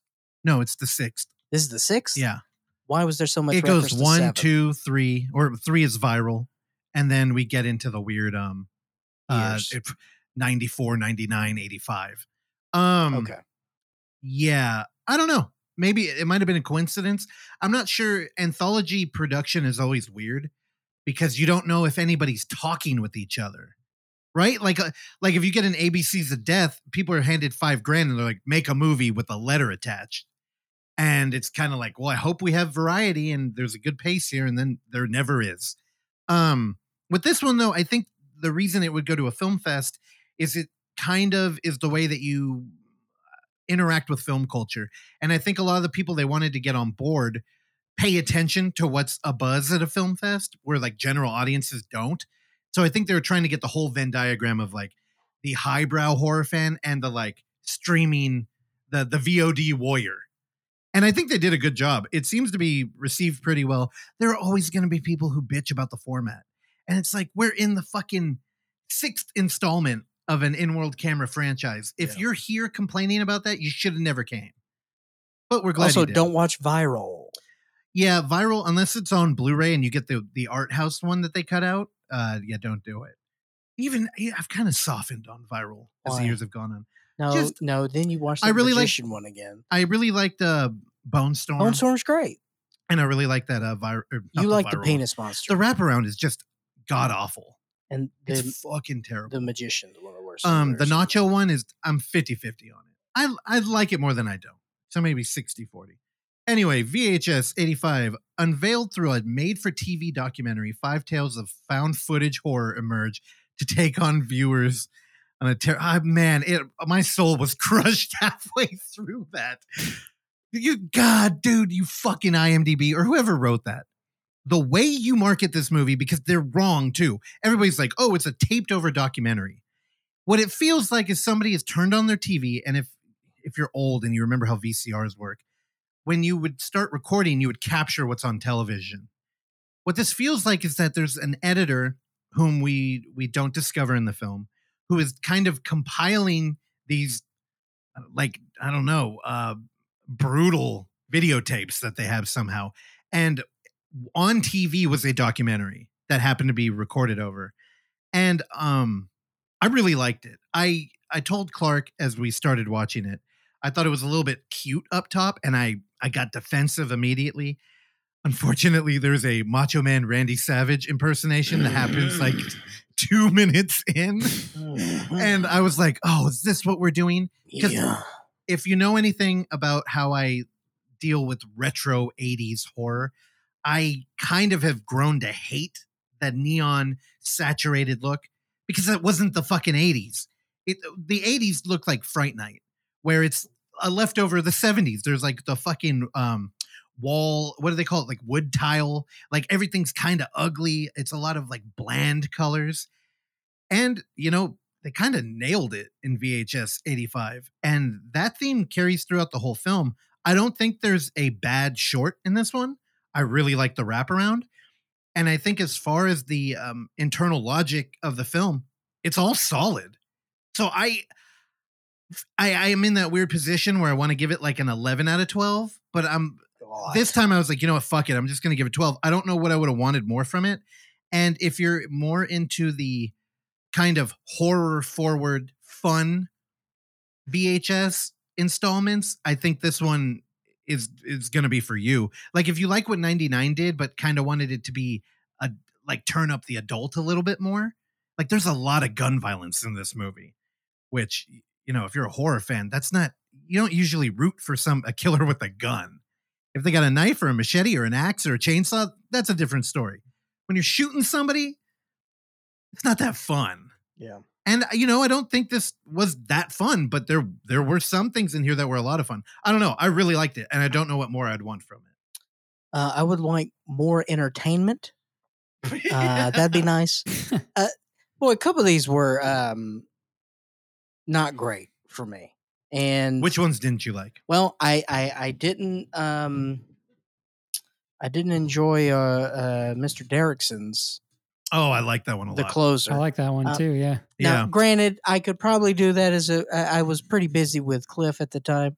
I was in and out. yeah, you were in and out of the room a fair amount. I took well because I was getting bored. Let's be honest here. I don't uh, know. The, these these were getting a little rambly. Um, now the one that I enjoyed. Can can can you scroll down so we can get maybe the the segment? they names? they don't do that on IMDb. Um, I could pull them up If- no, they- again. they do that right there. Uh, oh, they do. Okay. TKNOGD. That's the one I enjoyed the Yeah. most. Now this is the one Too, yeah.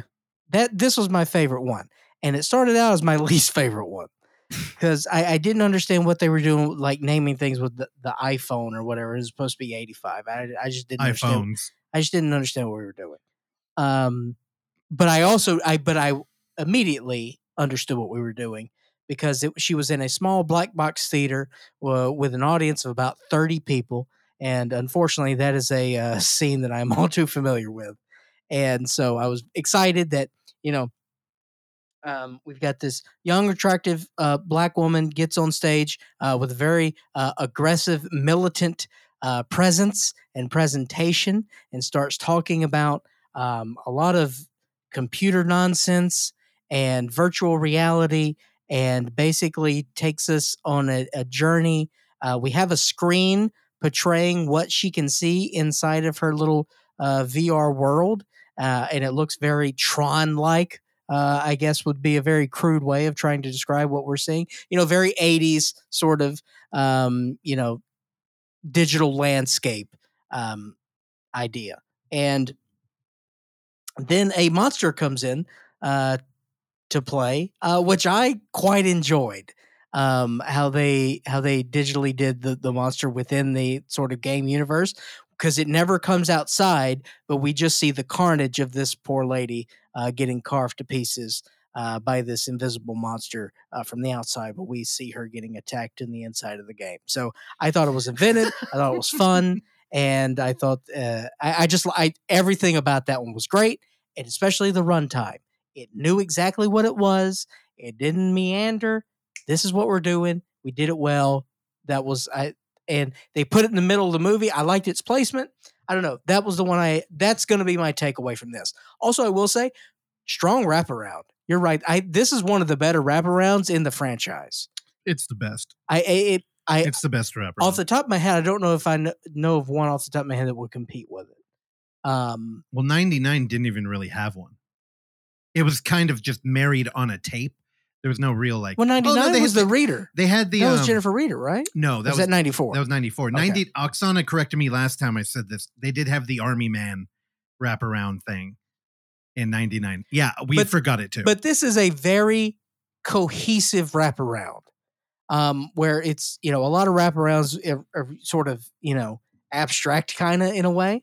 In VHS. Yeah, Yeah. yeah. The honestly, first two like, s- some are like I, don't- I don't even know kind of what we're doing. This is very clear, and it basically just kind of. Eh, my only complaint is that it does, for whatever reason, the first short then that we see where the water has some sort of magical powers. Well, don't ruin everything in I'm. I'm, It's- That's yeah. why. That's all I'm saying. It's like that one feels like it's part of the wraparound, but it's not part of the It's not.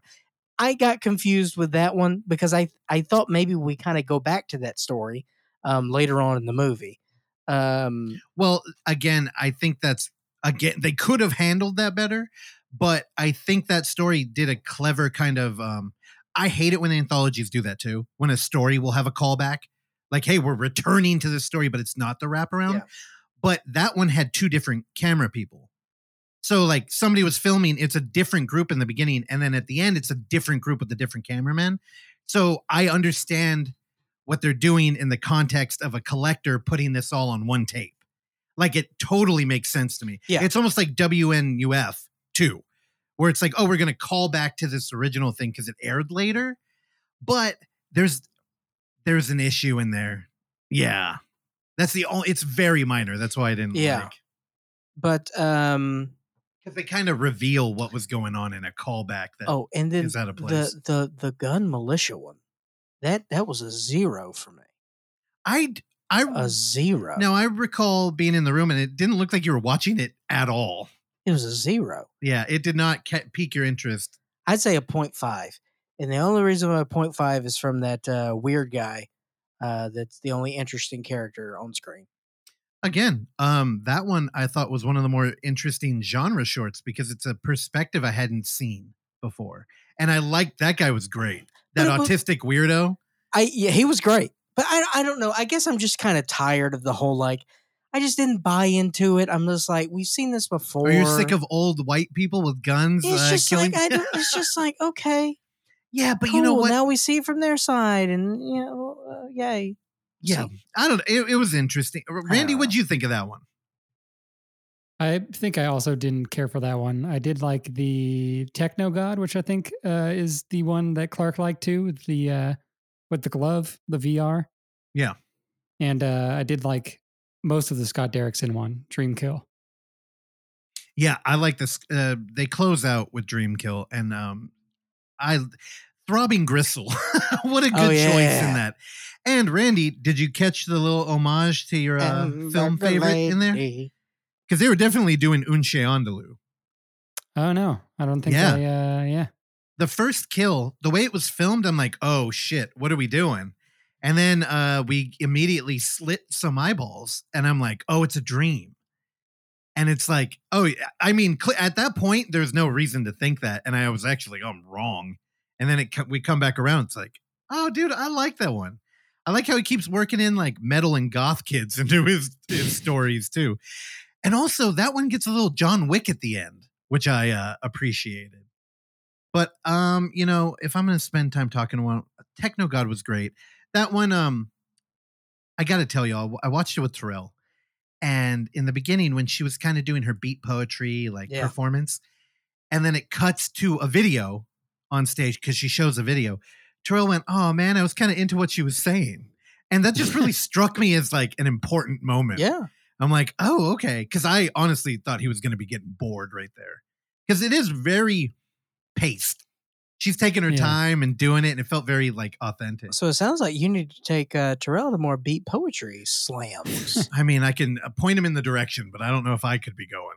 That, uh, yeah, The uh, Um, director of that one did uh, Imitation Girl. that's correct. And I remember Yeah. looking that up and thinking, oh, I've fucking been in a room with her because she was at Puff for Imitation yeah, Girl. yeah. Yeah, and the um, lead actress of Imitation Girl is the lead actress from fucking uh, what the what's that movie called? Citizen Kane. No, Oksana, can you pull that immediately from your brain? Could Oh, you do Lauren that Ashley well? Carter. Yeah. What yeah, the fuck Darling, is that?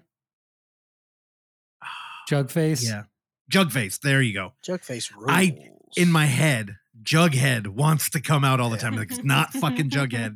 Jugface he even called me on that when we had him on here. Yeah, so VHS 85, um, I loved it. Uh, it's funny how the structure of an anthology will never change. I think you want to start off with a bang, which they did, uh, no pun intended. Then we move immediately into the foreign one, where it's like if we're gonna put subtitles in front of them, we got to go quick. Yeah, we didn't talk about that one. I like we didn't that. need to. I, you know what? I It's liked just, it, but it's just a little long. It was a little long. I really liked parts of it. I really did. Um, I like. I really. It. It. It's also probably the funniest to me. well, I love the um, news anchor yelling at the mariachi band. The news anchor That part was, so great, good. but God, then we just linger in the rubble for so long, and then we get to you know the fireworks. I see. That's where whenever I'm talking about like theater uh, screenings versus like at home, I think that is the victim. This one because I think if you're fully immersed in it, that long take can be rewarding. But if you're like there and you're in and out, it's just it's a it's a fucking slog. I just didn't understand what we were doing in in that whole thing. I don't know. Um, My problem with it, and again, it's not significant enough to hurt the the rating, is why I feel like we're still trapped in that VHS two had a foreign film where there's a cult and then there's a big god at the end and it chases the people. Like I feel like there's echoes of that in all of these movies. Like I mean, I know we loved Raatma, but I'm like, Raatma. do we have to do one of those every time? And uh, this one wasn't completely that, But so I'm Raatma okay. was cool. Also, um, I think it's important to note that that's the first segment in a VHS uh, movie that is based on a real event. Because in 1985, Mexico did have a brutal earthquake. So, I don't know if you if you want an IMDb trivia fact, there you go. What? Uh, Uh, we talked about all of them. What was the other one that we didn't mention?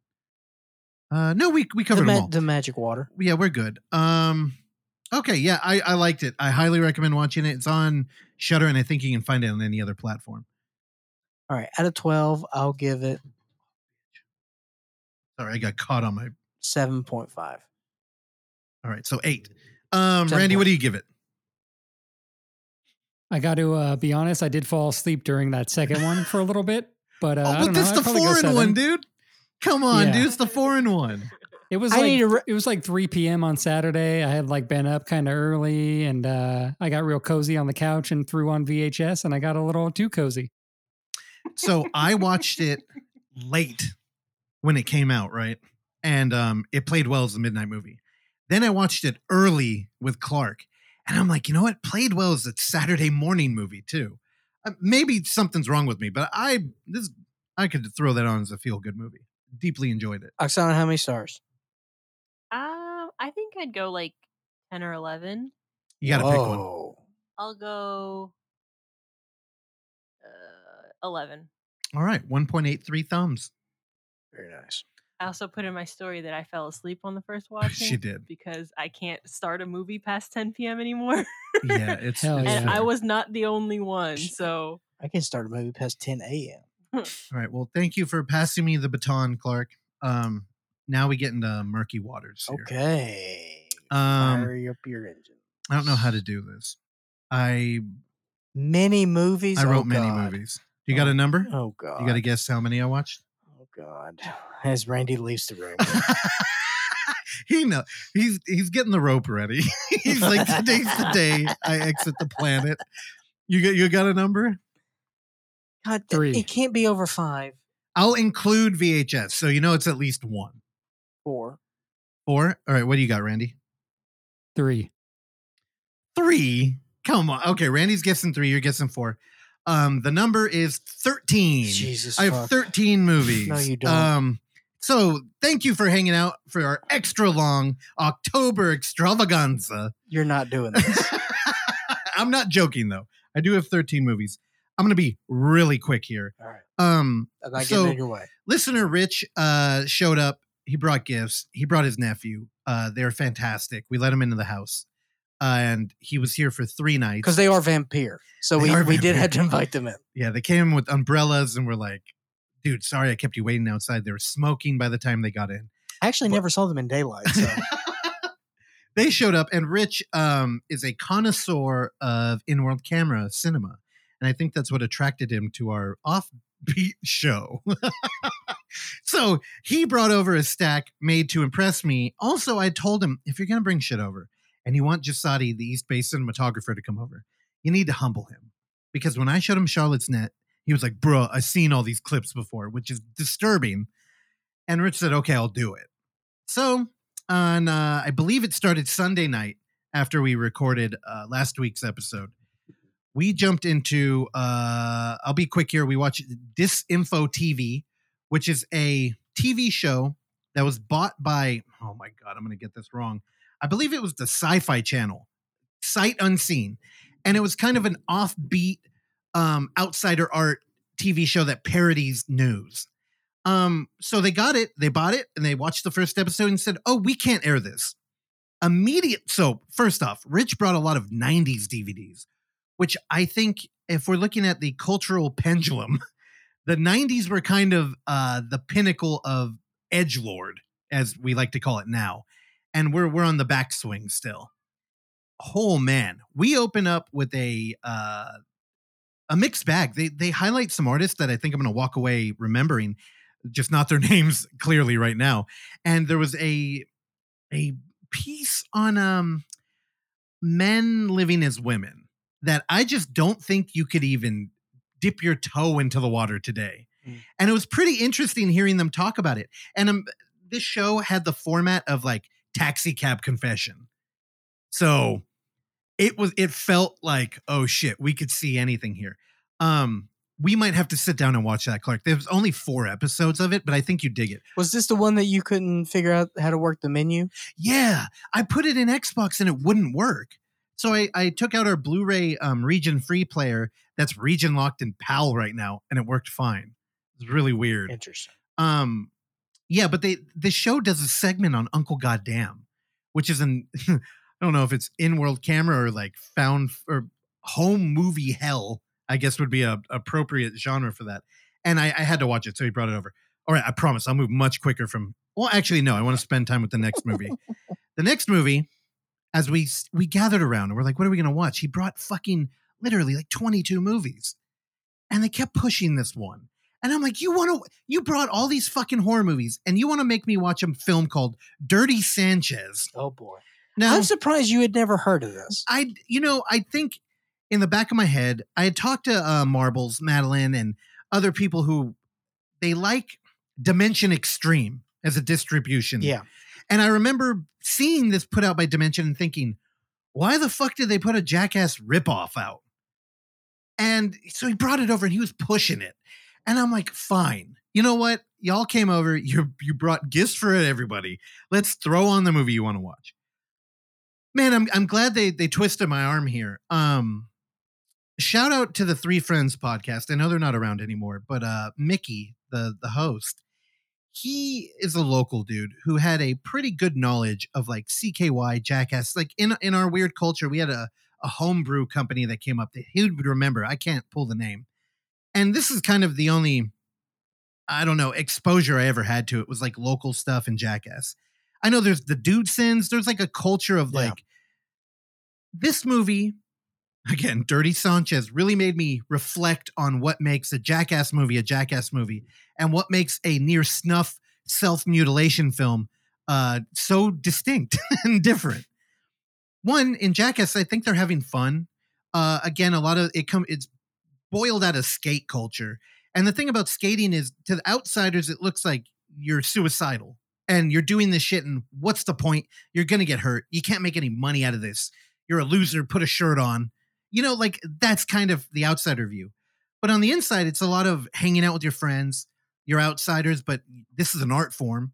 It's an art form that doesn't have a high entry level of like money. And, um, you know, there's a lot of challenges that you can overcome the harder you try. And uh, some of them are fucking unbelievable. There is absolutely no element of that whatsoever in Dirty Sanchez.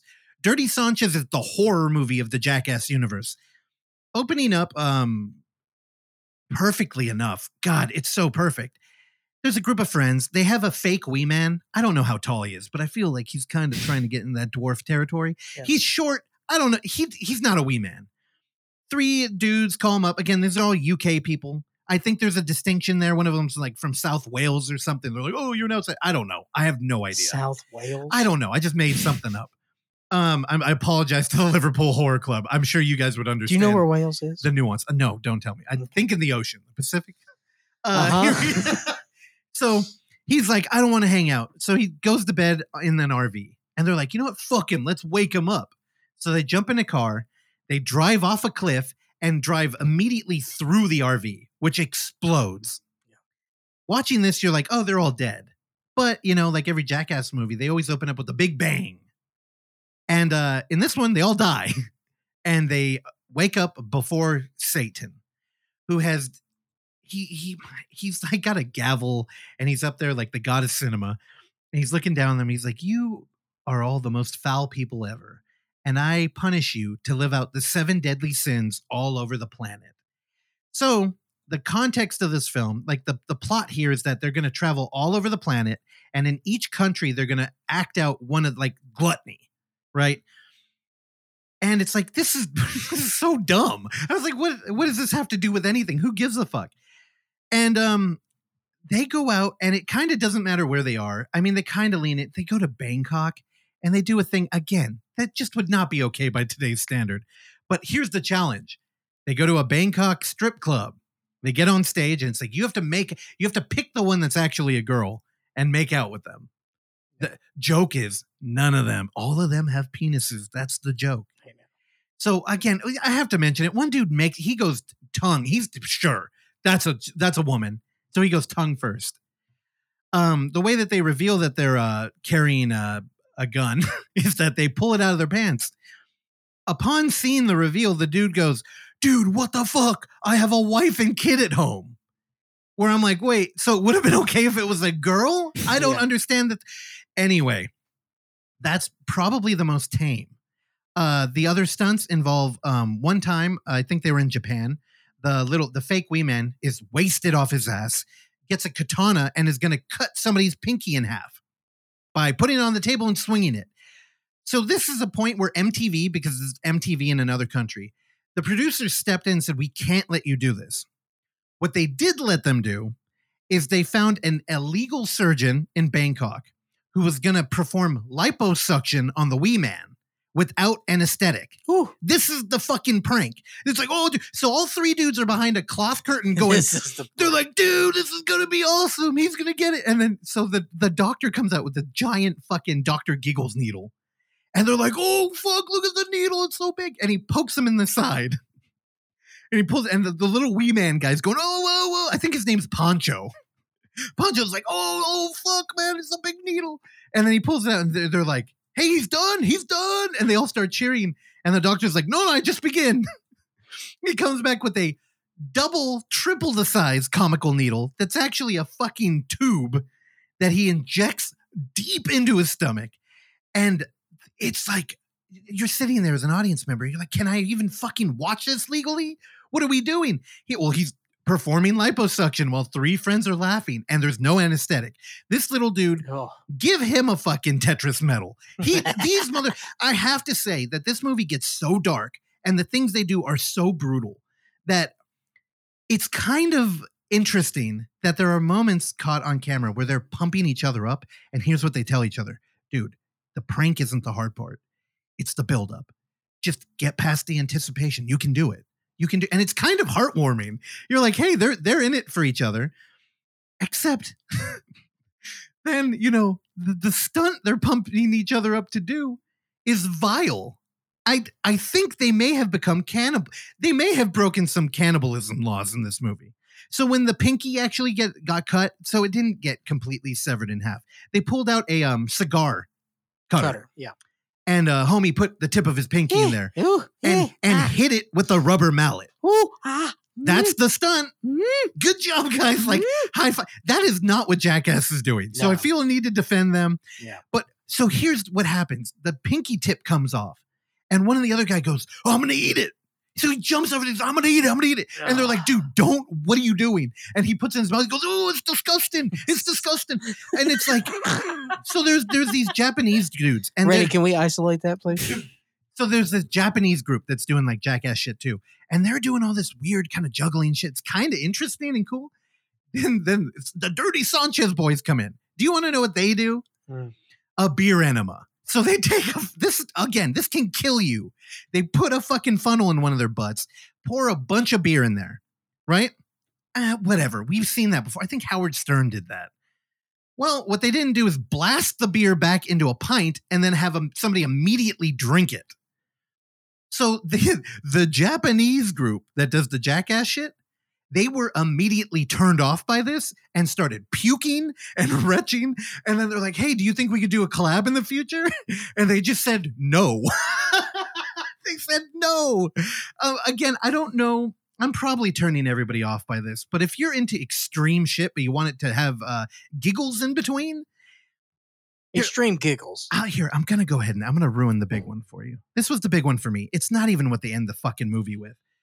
But the lipo, so the doctor shows him what it looks like in a jar. There's a first, there's a layer of blood at the bottom, and then there's a layer of what looks like heavy whipping cream with a little bit of red tint. Sure. So like, yeah, but we're gonna keep it. And it's like, what are they gonna do with this? Well, I'm sure you can imagine they're gonna dare somebody to drink it. So uh part of the dare that you probably didn't imagine was that they were forcing him to swallow it. And he did. Not after uh puking it back up and then drinking it again. This it's incredibly vile. And I'm not even sure these people are really friends. And everything is pain related. It's brutal.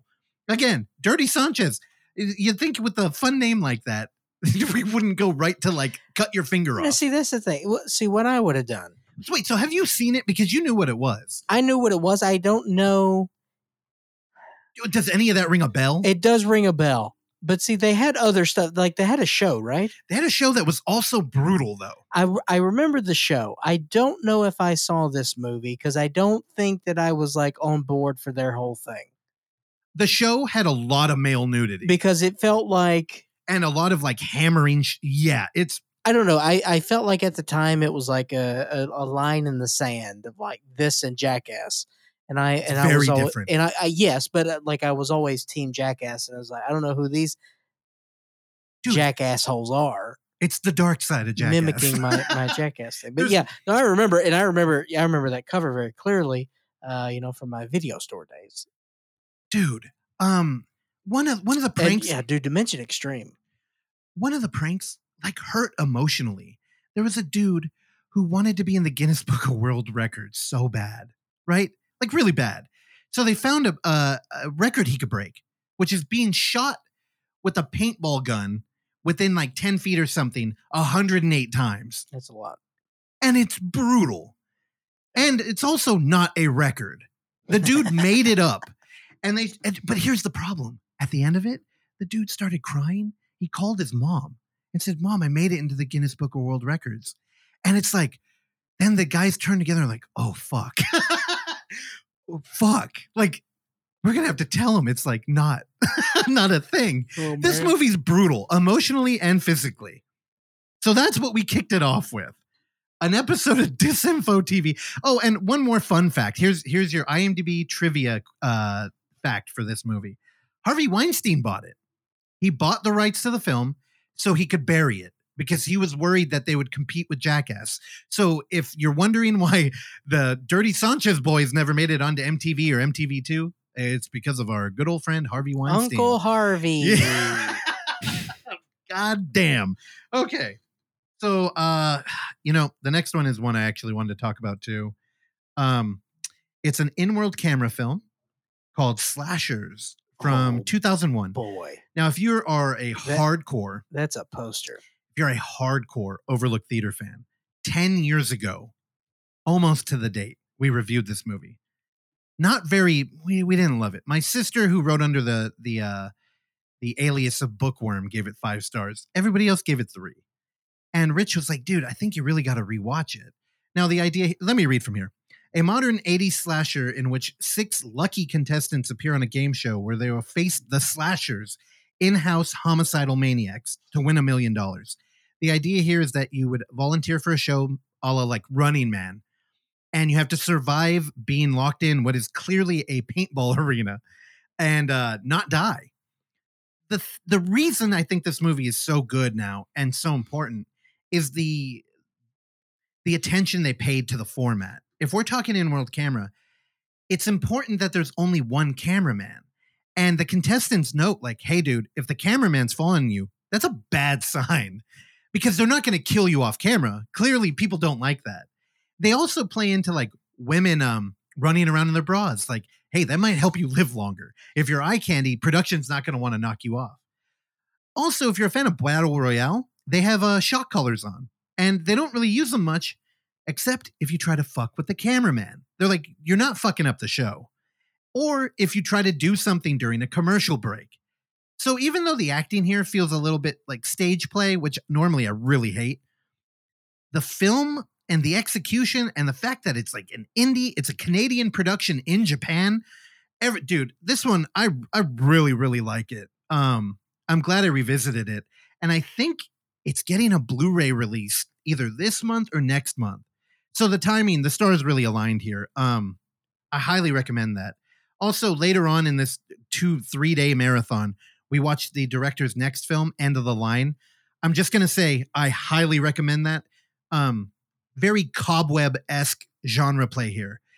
From everything from the poster to the way that the movie unfolds is kind of it's keeping you on your toes, and it does a, another great job of um, just doing like interesting genre work. Uh, I did skip ahead there. We closed out Sunday or oh, fuck slashers was Saturday morning. Then we rolled into a thing called Backyard Wrestling Unleashed Volume Six, which I mostly skipped through because it was an arena event, and I'm like, well, this isn't even in a fucking backyard. Well, here's the thing: when you're skipping through it, they have the uh, bonus features, which is what I wanted, which is a dude with a shoulder with a mini DV in his mom's front room filming his friends doing backyard wrestling, like lighting a fire in the house. Oh boy. Just put that on a fucking DVD. The whole the whole volume six only had two moments like that, and that's all we watched. So I can't really recommend it. Um, then we moved into brutal in-world camera film called Celluloid Nightmares, or you might know it as uh, Mizumi. Mizoom? I- Oh, sure. I'm a Mizumi guy. Uh, this one, you know what? Let me pull it up on IMDb. I'm sure they fucked up the synopsis here, but this is this is the movie that Rich brought to scare Jasadi. And Oh boy. you know, uh, next time we do horror boner or something, I'll let him say why. But here, here we go. Let me pull it up here. Celluloid Nightmares. Um, a female reporter researches underground sex films, stumbles across a snuff film, and her further investigation causes the filmmakers to take action against her. So we're doing a little bit of Noroi, like we're we're in documentary territory. It's a faux doc. Is this uh, Japanese or Korean? Japanese. And the thing here is when you add in like porn actresses into a movie, I feel like you really are doubling down on the immersion. Because there's something about a woman who's like been in porn that you're like, well, she's not faking it. Like there's some part of this is clearly like real. And that really plays into the third act here. Uh, this movie does get a little gruesome. I'll tell you right now, this is going to be a weird thing. And I hope it makes you intrigued. But this is the rare gore film that I think women are going to have an advantage here. And they're going to kind of look at the dudes they're watching it with and be like, really? That got you? Which, um, It's not blood.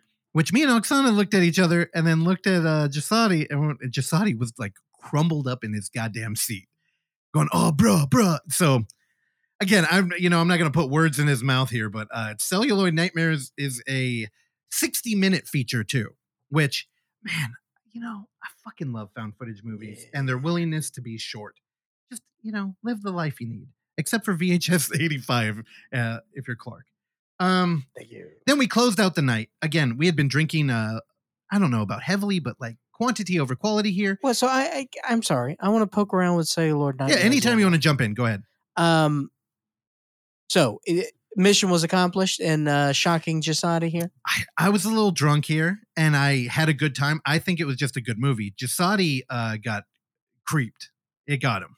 So uh, what's it? It's just brutal. It's like a fake snuff. I, you know, I don't want to. We get into the I so uh, God without. I mean, clearly the synopsis here is hinting that you know the best reporters are pretty girls, and her digging deep into this area where she stumbles upon a snuff film, she kind of ends up on the other end of the camera, and the stuff they did to her kind of got Jasadi. okay. Yeah. Without, I mean, I don't want to ruin it. This movie's kind of got like that infamy about it where people are Mhm. like, oh shit, celluloid nightmare. And I mean, you know, I don't know. i just think if you're a little bit more in tune with your uh, feminine side, it's just not going to affect you the way that it would. Um, yeah, I don't know. Do you have any other questions about that one? No, I mean it sounds like I can tell you after. I just don't want to ruin it. It sounds here. like you're just painting Jasadi as a misogynist. You know, I don't what I want to. well, you know, I had the fear of that too, and I don't mean Jasadi is very kind. He's got gentle hands, a, a great hug. That's I do it often. With him. Yes. Um, and he's definitely not. But Oksana, am I doing this right? Do you help me out here? I feel like I'm drowning. Um, I agree. He was like uh weirdly triggered by it. I don't know. I I I don't want to ruin it either. I guess Yeah, okay. But h- w- did it affect you in any way? I enjoyed the movie. I mean, some parts of it did, but definitely not the same way. Okay. This is a Saturday afternoon watching It's having a cup not. of tea for her.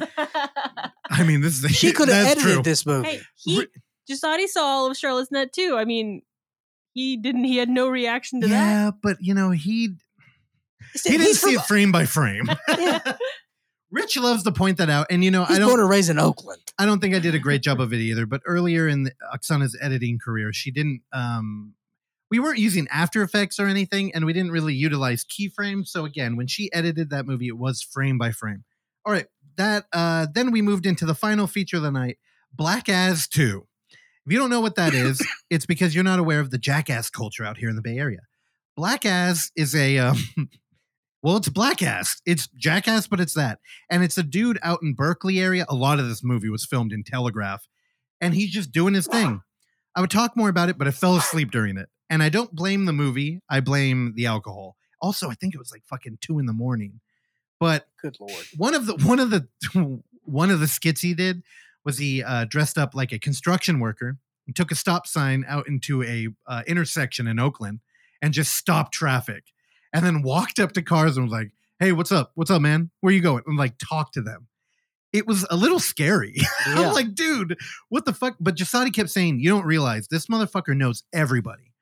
So a lot of people, like if you're going down the street and he's shirtless with nunchucks on the road in front of Amoeba on, uh, on Telegraph, you know, oh, okay, he's out there doing his thing. Sure. You know, I would say that the equivalency of that, um, where I grew up in my small town of Hazlehurst, Mississippi, uh, we had a lovable crackhead Oh, okay. uh, named Slap Happy.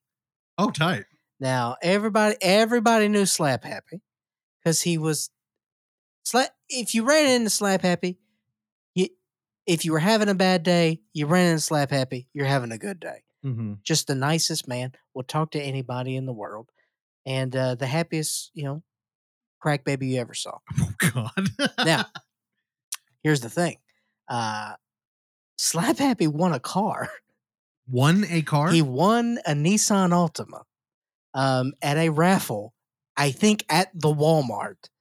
He won a car, and that was the big news in the town. like that, at the Walmart. that Slap Happy won a car, and uh, yeah, I, he won that car about 25 years ago, and I think he's still driving. He think he's uh, still going. oh, he kept it. Oh yeah, Oh, Slap Happy drives, baby. Interesting. Slap happy. Slap Happy's our black ass. Yeah. We'll see you next week. Also, a friend of R.L. Stine who named his uh, dummy after him. Oh, very nice. okay, so Saturday, uh, wait, no, fuck, we're on Tuesday morning here. Again, Rich came out with the um the goal of watching a live recording of Blu-ray Tuesday, which is its own fucking story. I'm not going to get into. Um, but That's again, for the Patreon. episode 100 is up, and I recommend you go watch it. It's short too, a great introduction episode, and he's doing a giveaway. So if you want to get a bunch, again, Is Trill, he giving away a Nissan Altima? maybe. You want your own crackhead car? Uh watch uh blu-ray tuesday 100 um yeah so on tuesday morning i i still had shit to do and i told them they had to check out of the hotel. So i'm like you all can come over early. Came over immediately wanted to watch it. I'm like okay i gotta i gotta edit a video. I gotta do some stuff and i'll come join you i said also today i want to show you guys something you haven't seen so i made i mentioned a bunch of shit i'm like all right we'll come back we'll watch one of those came back down when I was done, and they were in they had they were kind of in the middle of watching one I recommended. I'm like, you fucking assholes! They threw on asshole, the movie I've been trying to get Clark to watch forever. That's right. The Peter Vack directed and uh, written film. Again, I'm not going to go too much into this. I'll let you know it's got uh, Betsy Brown in it. You know, she's willing. She'll. You never know what you're going to get out of one of those movies. But this fucking film has got a uh, a three act structure, much like Cobweb. It's going to keep you on your toes. There's a segment in here that is very Fat Tuesday, except in fucking the streets of New York, that I absolutely love. Um, it's got a little bit of that 90s, oh shit, this aged in a rotten way. And it's beautiful. It's fucking lowbrow shot beautifully with with a message in there. Or, you know, not a message, but just exploring assholes in New York, which is a thing I love to do. You like uh that is one thing. Is that you you do have an appreciation and uh you have a good eye for low lowbrow highbrow. Yeah, dude. Well, I think that's the Q zone that um really makes up the center of our all three of our Venn diagrams. here. Yeah. Maybe Randy, you like that kind of stuff, right? Yeah. Yeah. I have you seen assholes? No, I know of it though. I should. All right. Yeah, y'all should watch it. I um I was bummed, man, because I'm like, I've been bugging Clark to watch this for so long, and then they were just I'm like, oh, you fucking dicks. They movie cucked me. I There you same. go. Tho- Those fools. Congratulations. Y'all you- did what Clark had been trying. Do you to. have it? I do. I have a vinegar syndrome release. Oh, Much like Randy's earlier at the beginning of this episode. Fucking beautiful release for this movie. Very nice. Yeah. I mean, questionable. Um, then we rolled into a movie. Then we rolled into End of the Line again from the director of Slashers. After that one, um, again, some of y'all that have reached out in the past, you're maybe you'll be a little bit happy that I've finally been introduced to Necrostorm. Necrostorm, of course, is a production company that does uh indie releases of high gore films. And they also appreciate a 60 minute runtime as we move into Suite 313. Not um Tokyo. What were the name of the what's the name of the franchise everybody's trying to get me to watch? Tokyo Inferno or can you look that up, Oksana? Hotel Inferno? Hotel Inferno. I know, and I want to get them, and I promise you I will watch them. And uh, Rich did the Lord's work of showing me Suite 313. This is a in-world camera. It's hybrid, maybe. This one's really weird. It's a POV film. Think um wraparound of the fear footage. Like it's a cop. It feels like a body cam, except that it isn't a body cam. I think somebody might just be following them closely as we get a couple of third person shots. It's really weird. It actually kind of feels like uh the spirit leaving the body kind of camera work. It's strange. But we move into a house and it's an apartment and it is I don't know, sharing its space with hell. As like demons are in here. It's very surreal. It's it's a fantastic uh I'm guessing micro budget film. There's a lot of editing tricks put in here. There's a lot of gore put in here. And there's not a single talking head on camera. But we have no a, David Byrne. no David Byrne. We have a lot of dialogue, all delivered through VO, which opens up an interesting market of now we can distribute distribute this movie anywhere. And if you look on the the copy that Rich brought, there are five different language options. And it's like, why wouldn't you just hire somebody to VO the movie? And you could release it anywhere and it would feel totally like a, I don't know, like a homegrown movie. I'm super interested in checking out their catalog. Again, it's Necrostorm. Uh, just go to their website if you want to look at their stuff. I'll uh, be visiting more of it in the future. And then we went to another found footage movie. It's The Last of the Rich. The you know, God, I should have had David Lynch do the intro there, but I think he already flew home. Um, 2010's Recut. Following the discovery of the murder of two twin girls in their family's barn, a former reality TV star is dispatched by a TV news station to uncover the mystery behind their gruesome deaths. If you like um, the lost footage of Leah Sullivan, this film's not quite there, but it's it's right in that wheelhouse. It's a well edited, well performed, um, perfectly produced uh, found footage movie. The problem here, which I'll tr- we kind of touch on in our interview this Thursday with um with Chris, is the problem with like shock content. Like shock content kind of trumps everything. And this movie did the reverse. Like they kind of tease. Like if you look at the fucking cover recut, it It's looks good cover. yeah, dude, it looks like we're getting into some Vogel territory and um Autumn Underground and August. August. Wrong month. Autumn, not a month. Not a month. Not a month. Thank you. Oksana, you want to go ahead and correct me there too? Uh again, I told you I'm new to the calendar. I'm trying to figure out these ancient ways of keeping time. Um recut it they tease it and they don't deliver there. And then they do the thing that kills me the most. It's like there's a there's a moment where people probably should have been stripped down against their will, and I'm referring to a dude too, and they don't do it. And it's like then when they do do it, they don't show it. And it's like if you're here filming uh, the- mutilation and murder of somebody, you think you'd want to film it, not like get a weird shot of the ground or something. And it just it ruins immersion in a kind of like Sophie's choice kind of way. You're like, I don't know, do we really need to see it happen? And it's like we kind of do if you want me to enjoy this movie, even though I know I wouldn't enjoy it. Anyway, recut. It is good. So if you're hard up for found footage, check that one out. Um, then again, two movies left. I watched The Exorcist. Randy, do we want to talk much about this? I didn't care for it. I'll say I, that you know, I here's here's the thing.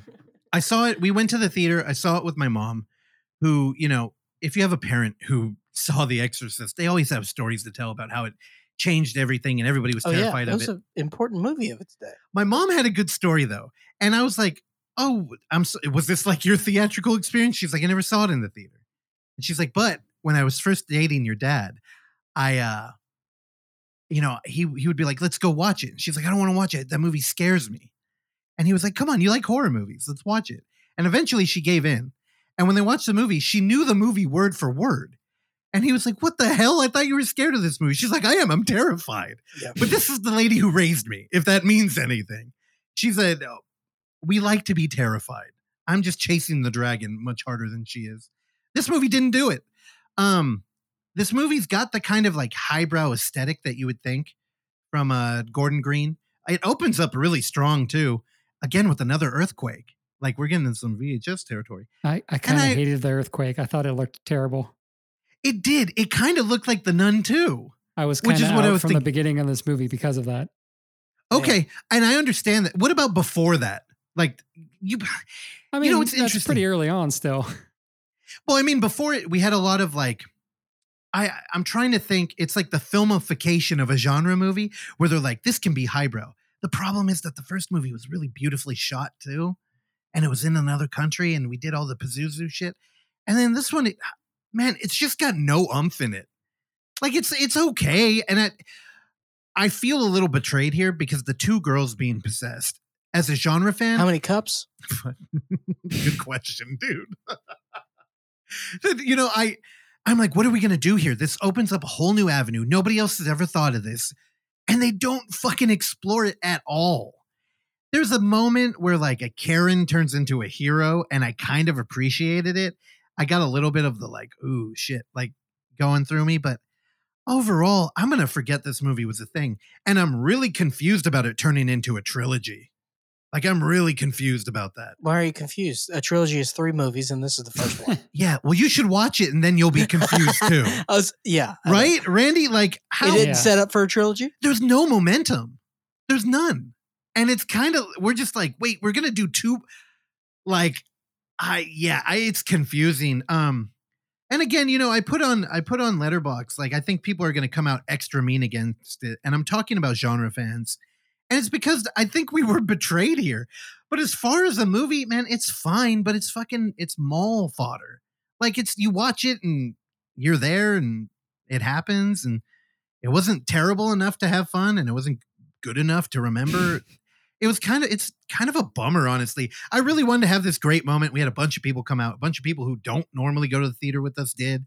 My mom came out, and I was like, "Oh, so underwhelming. And I even like the poster art. They did the horizontal on a vertical poster. Yeah, it's great. I love it. Ah, man, it just it didn't do it. For I like me. the trailer. and people fucking hate it.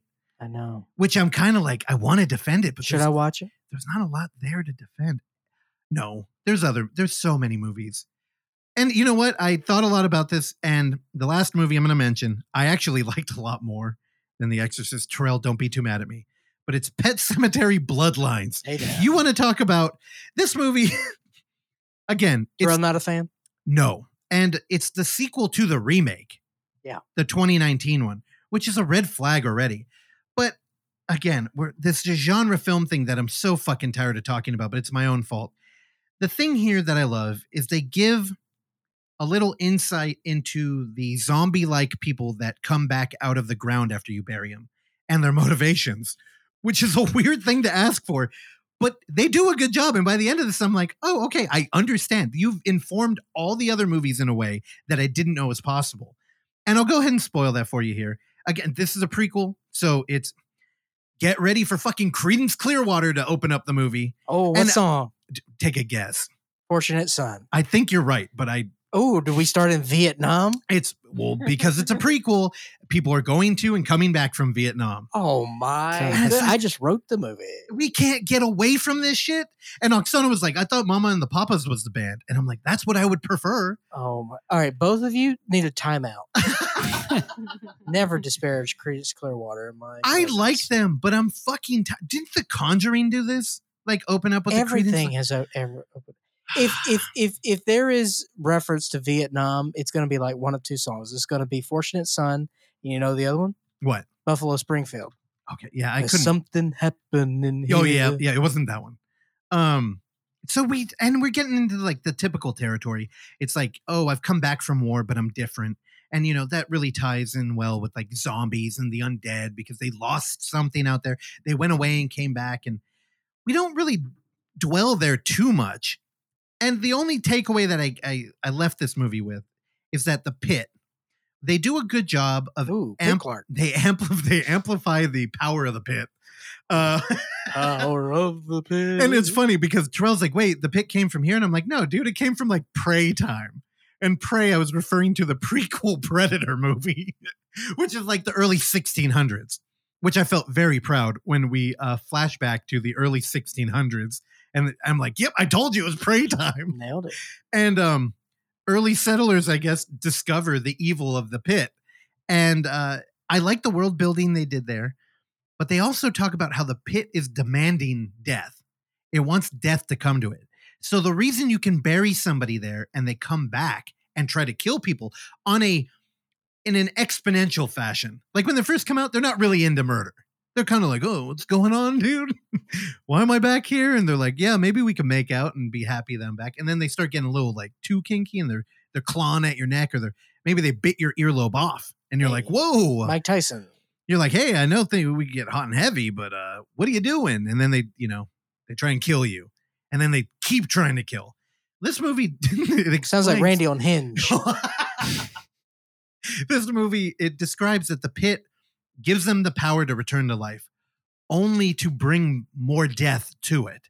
So it tries to kill people and then bring them to the pit in and in turn create more zombie death slaves. I that was so cool to me that i'll probably remember it forever. The rest of the movie you can take it or leave it. I will say that people get murdered in this film which doesn't happen in the exorcist. Murder. there was one kind of comical kill in the new like it just felt so out of place you know i'll, go- I'll go ahead and say it there's a um there's a father that uh not of children but you know of of religion and he comes Ah. in and they twist his head gets turned completely around and he dies he does the owl. it, he does the owl and um dude, just felt out of place. We're like, what are we doing here? Did it look cool? it looked like it belonged in like the thing or something. Like it was a little too special effects. It was weird. I, I know when things, yeah, because sometimes it the tone wasn't right. off guard. yeah, the tone wasn't right. Yeah. Man, I really I wish I could defend that movie, but I'm kind of like it's whatever. So yeah, Pet Sematary, um, Bloodlines is on what who no Paramount Plus. So if you got that, right? Weird. It's fucking weird that it was on there, but um, it's there and it, it was okay. Uh, and that's it. I think I went through all 13. If you need a list, I did make a list on Letterboxd. Did you check the, it uh, twice? for the a few times. I actually tried to review all the ones that I watched completely. Um, if you want to see that list, it's on Letterboxd. Uh, and then yeah, All right. Well, we did it. We made the whole episode. Congratulations on your 13 movies. I'm tired. You should be. It's an unlucky You number. did a good job. and this week, Friday the 13th. Remember, check out Glory Hole. Uh, and I also want to uh, clue in our listeners that uh, this episode was uh, completely done on a recently burned XLR cable. Uh, we we made it through the episode uh, just prior to recording. Um, I was talking to Randy and uh, I was adjusting the XLR cable, but was not uh, noticing the path thereof, and it landed right on the flame of my current um, Trader Joe's peach black tea scented candle. And uh, I, I noticed a, a scent that did not smell like peach black tea. And uh, it was, in fact, the smell of burning canvas and plastic. hey, it held up. Assorted. It did. It did. I don't. I, I don't even see any exposed wires here. Um, I think we did a pretty good job. So uh, shout out to uh, the XLR cable company. We really need to get new hardware. Like this is all the original shit from Well, this we is the smallest cable in the history of cables. I know, and it's not convenient. It's not like It's it's, so it's it, it holds me back, brother. yeah, for real. All right, we did. it. Uh, Randy, my friend, colleague, Uh huh. He's worried. You should be, Randy. go ahead and uh, take us home, Randy. Yeah, you know, we uh, run a little late on on this episode here today, and we run a little late on Thursday, but they're both great episodes. Check them out. Listen to the vinyl floor. We won't be uh, releasing episodes for a couple weeks, uh, just due to some things that uh, came up in Christian's life, and then also I'm going to be in San Francisco for one of the days that we usually record, and we're out of banked recordings, and neither of us uh, really care to take breaks. So uh, we're going to take a little break, but we'll be back shortly. Record one over here. We got two record players. That's right. Yeah, we'll, we'll we don't make need s- fucking Christian. Yeah, that's right. We're taking over We're going to talk about the carpet floor. We do, we don't actually have a vinyl floor though. Or wait, no, we do. We could do it. What do we could do it? Oh yeah, we're only going to talk about comedy albums from the 1960s. That's my Q zone, baby. All right. You We'll got any Woody week. Allen? Thank you for listening to this episode of the Overlook Hour. And if you would like to hear more, please subscribe to us on Apple Podcast, Spotify, or whatever your podcatcher of choice is. And while you're there, go ahead and give us a rating and or a review, which is a very easy way for you to support this show uh, that we bring to you every week for years now, free of charge. And as always, you can find us on YouTube at The Overlook Theater, Instagram at The Overlook Theater, Facebook at The Overlook Hour, and Twitter at The Overlook Hour. Last but not least, you can send us your emails and tell us how much you like or dislike the show at overlookhour at gmail.com. And if you're nice, maybe we'll uh, read them on the show. I've been your engineer, Randy Stat. Please join me along with Clark, Russell, and Oksana again next time. Bye.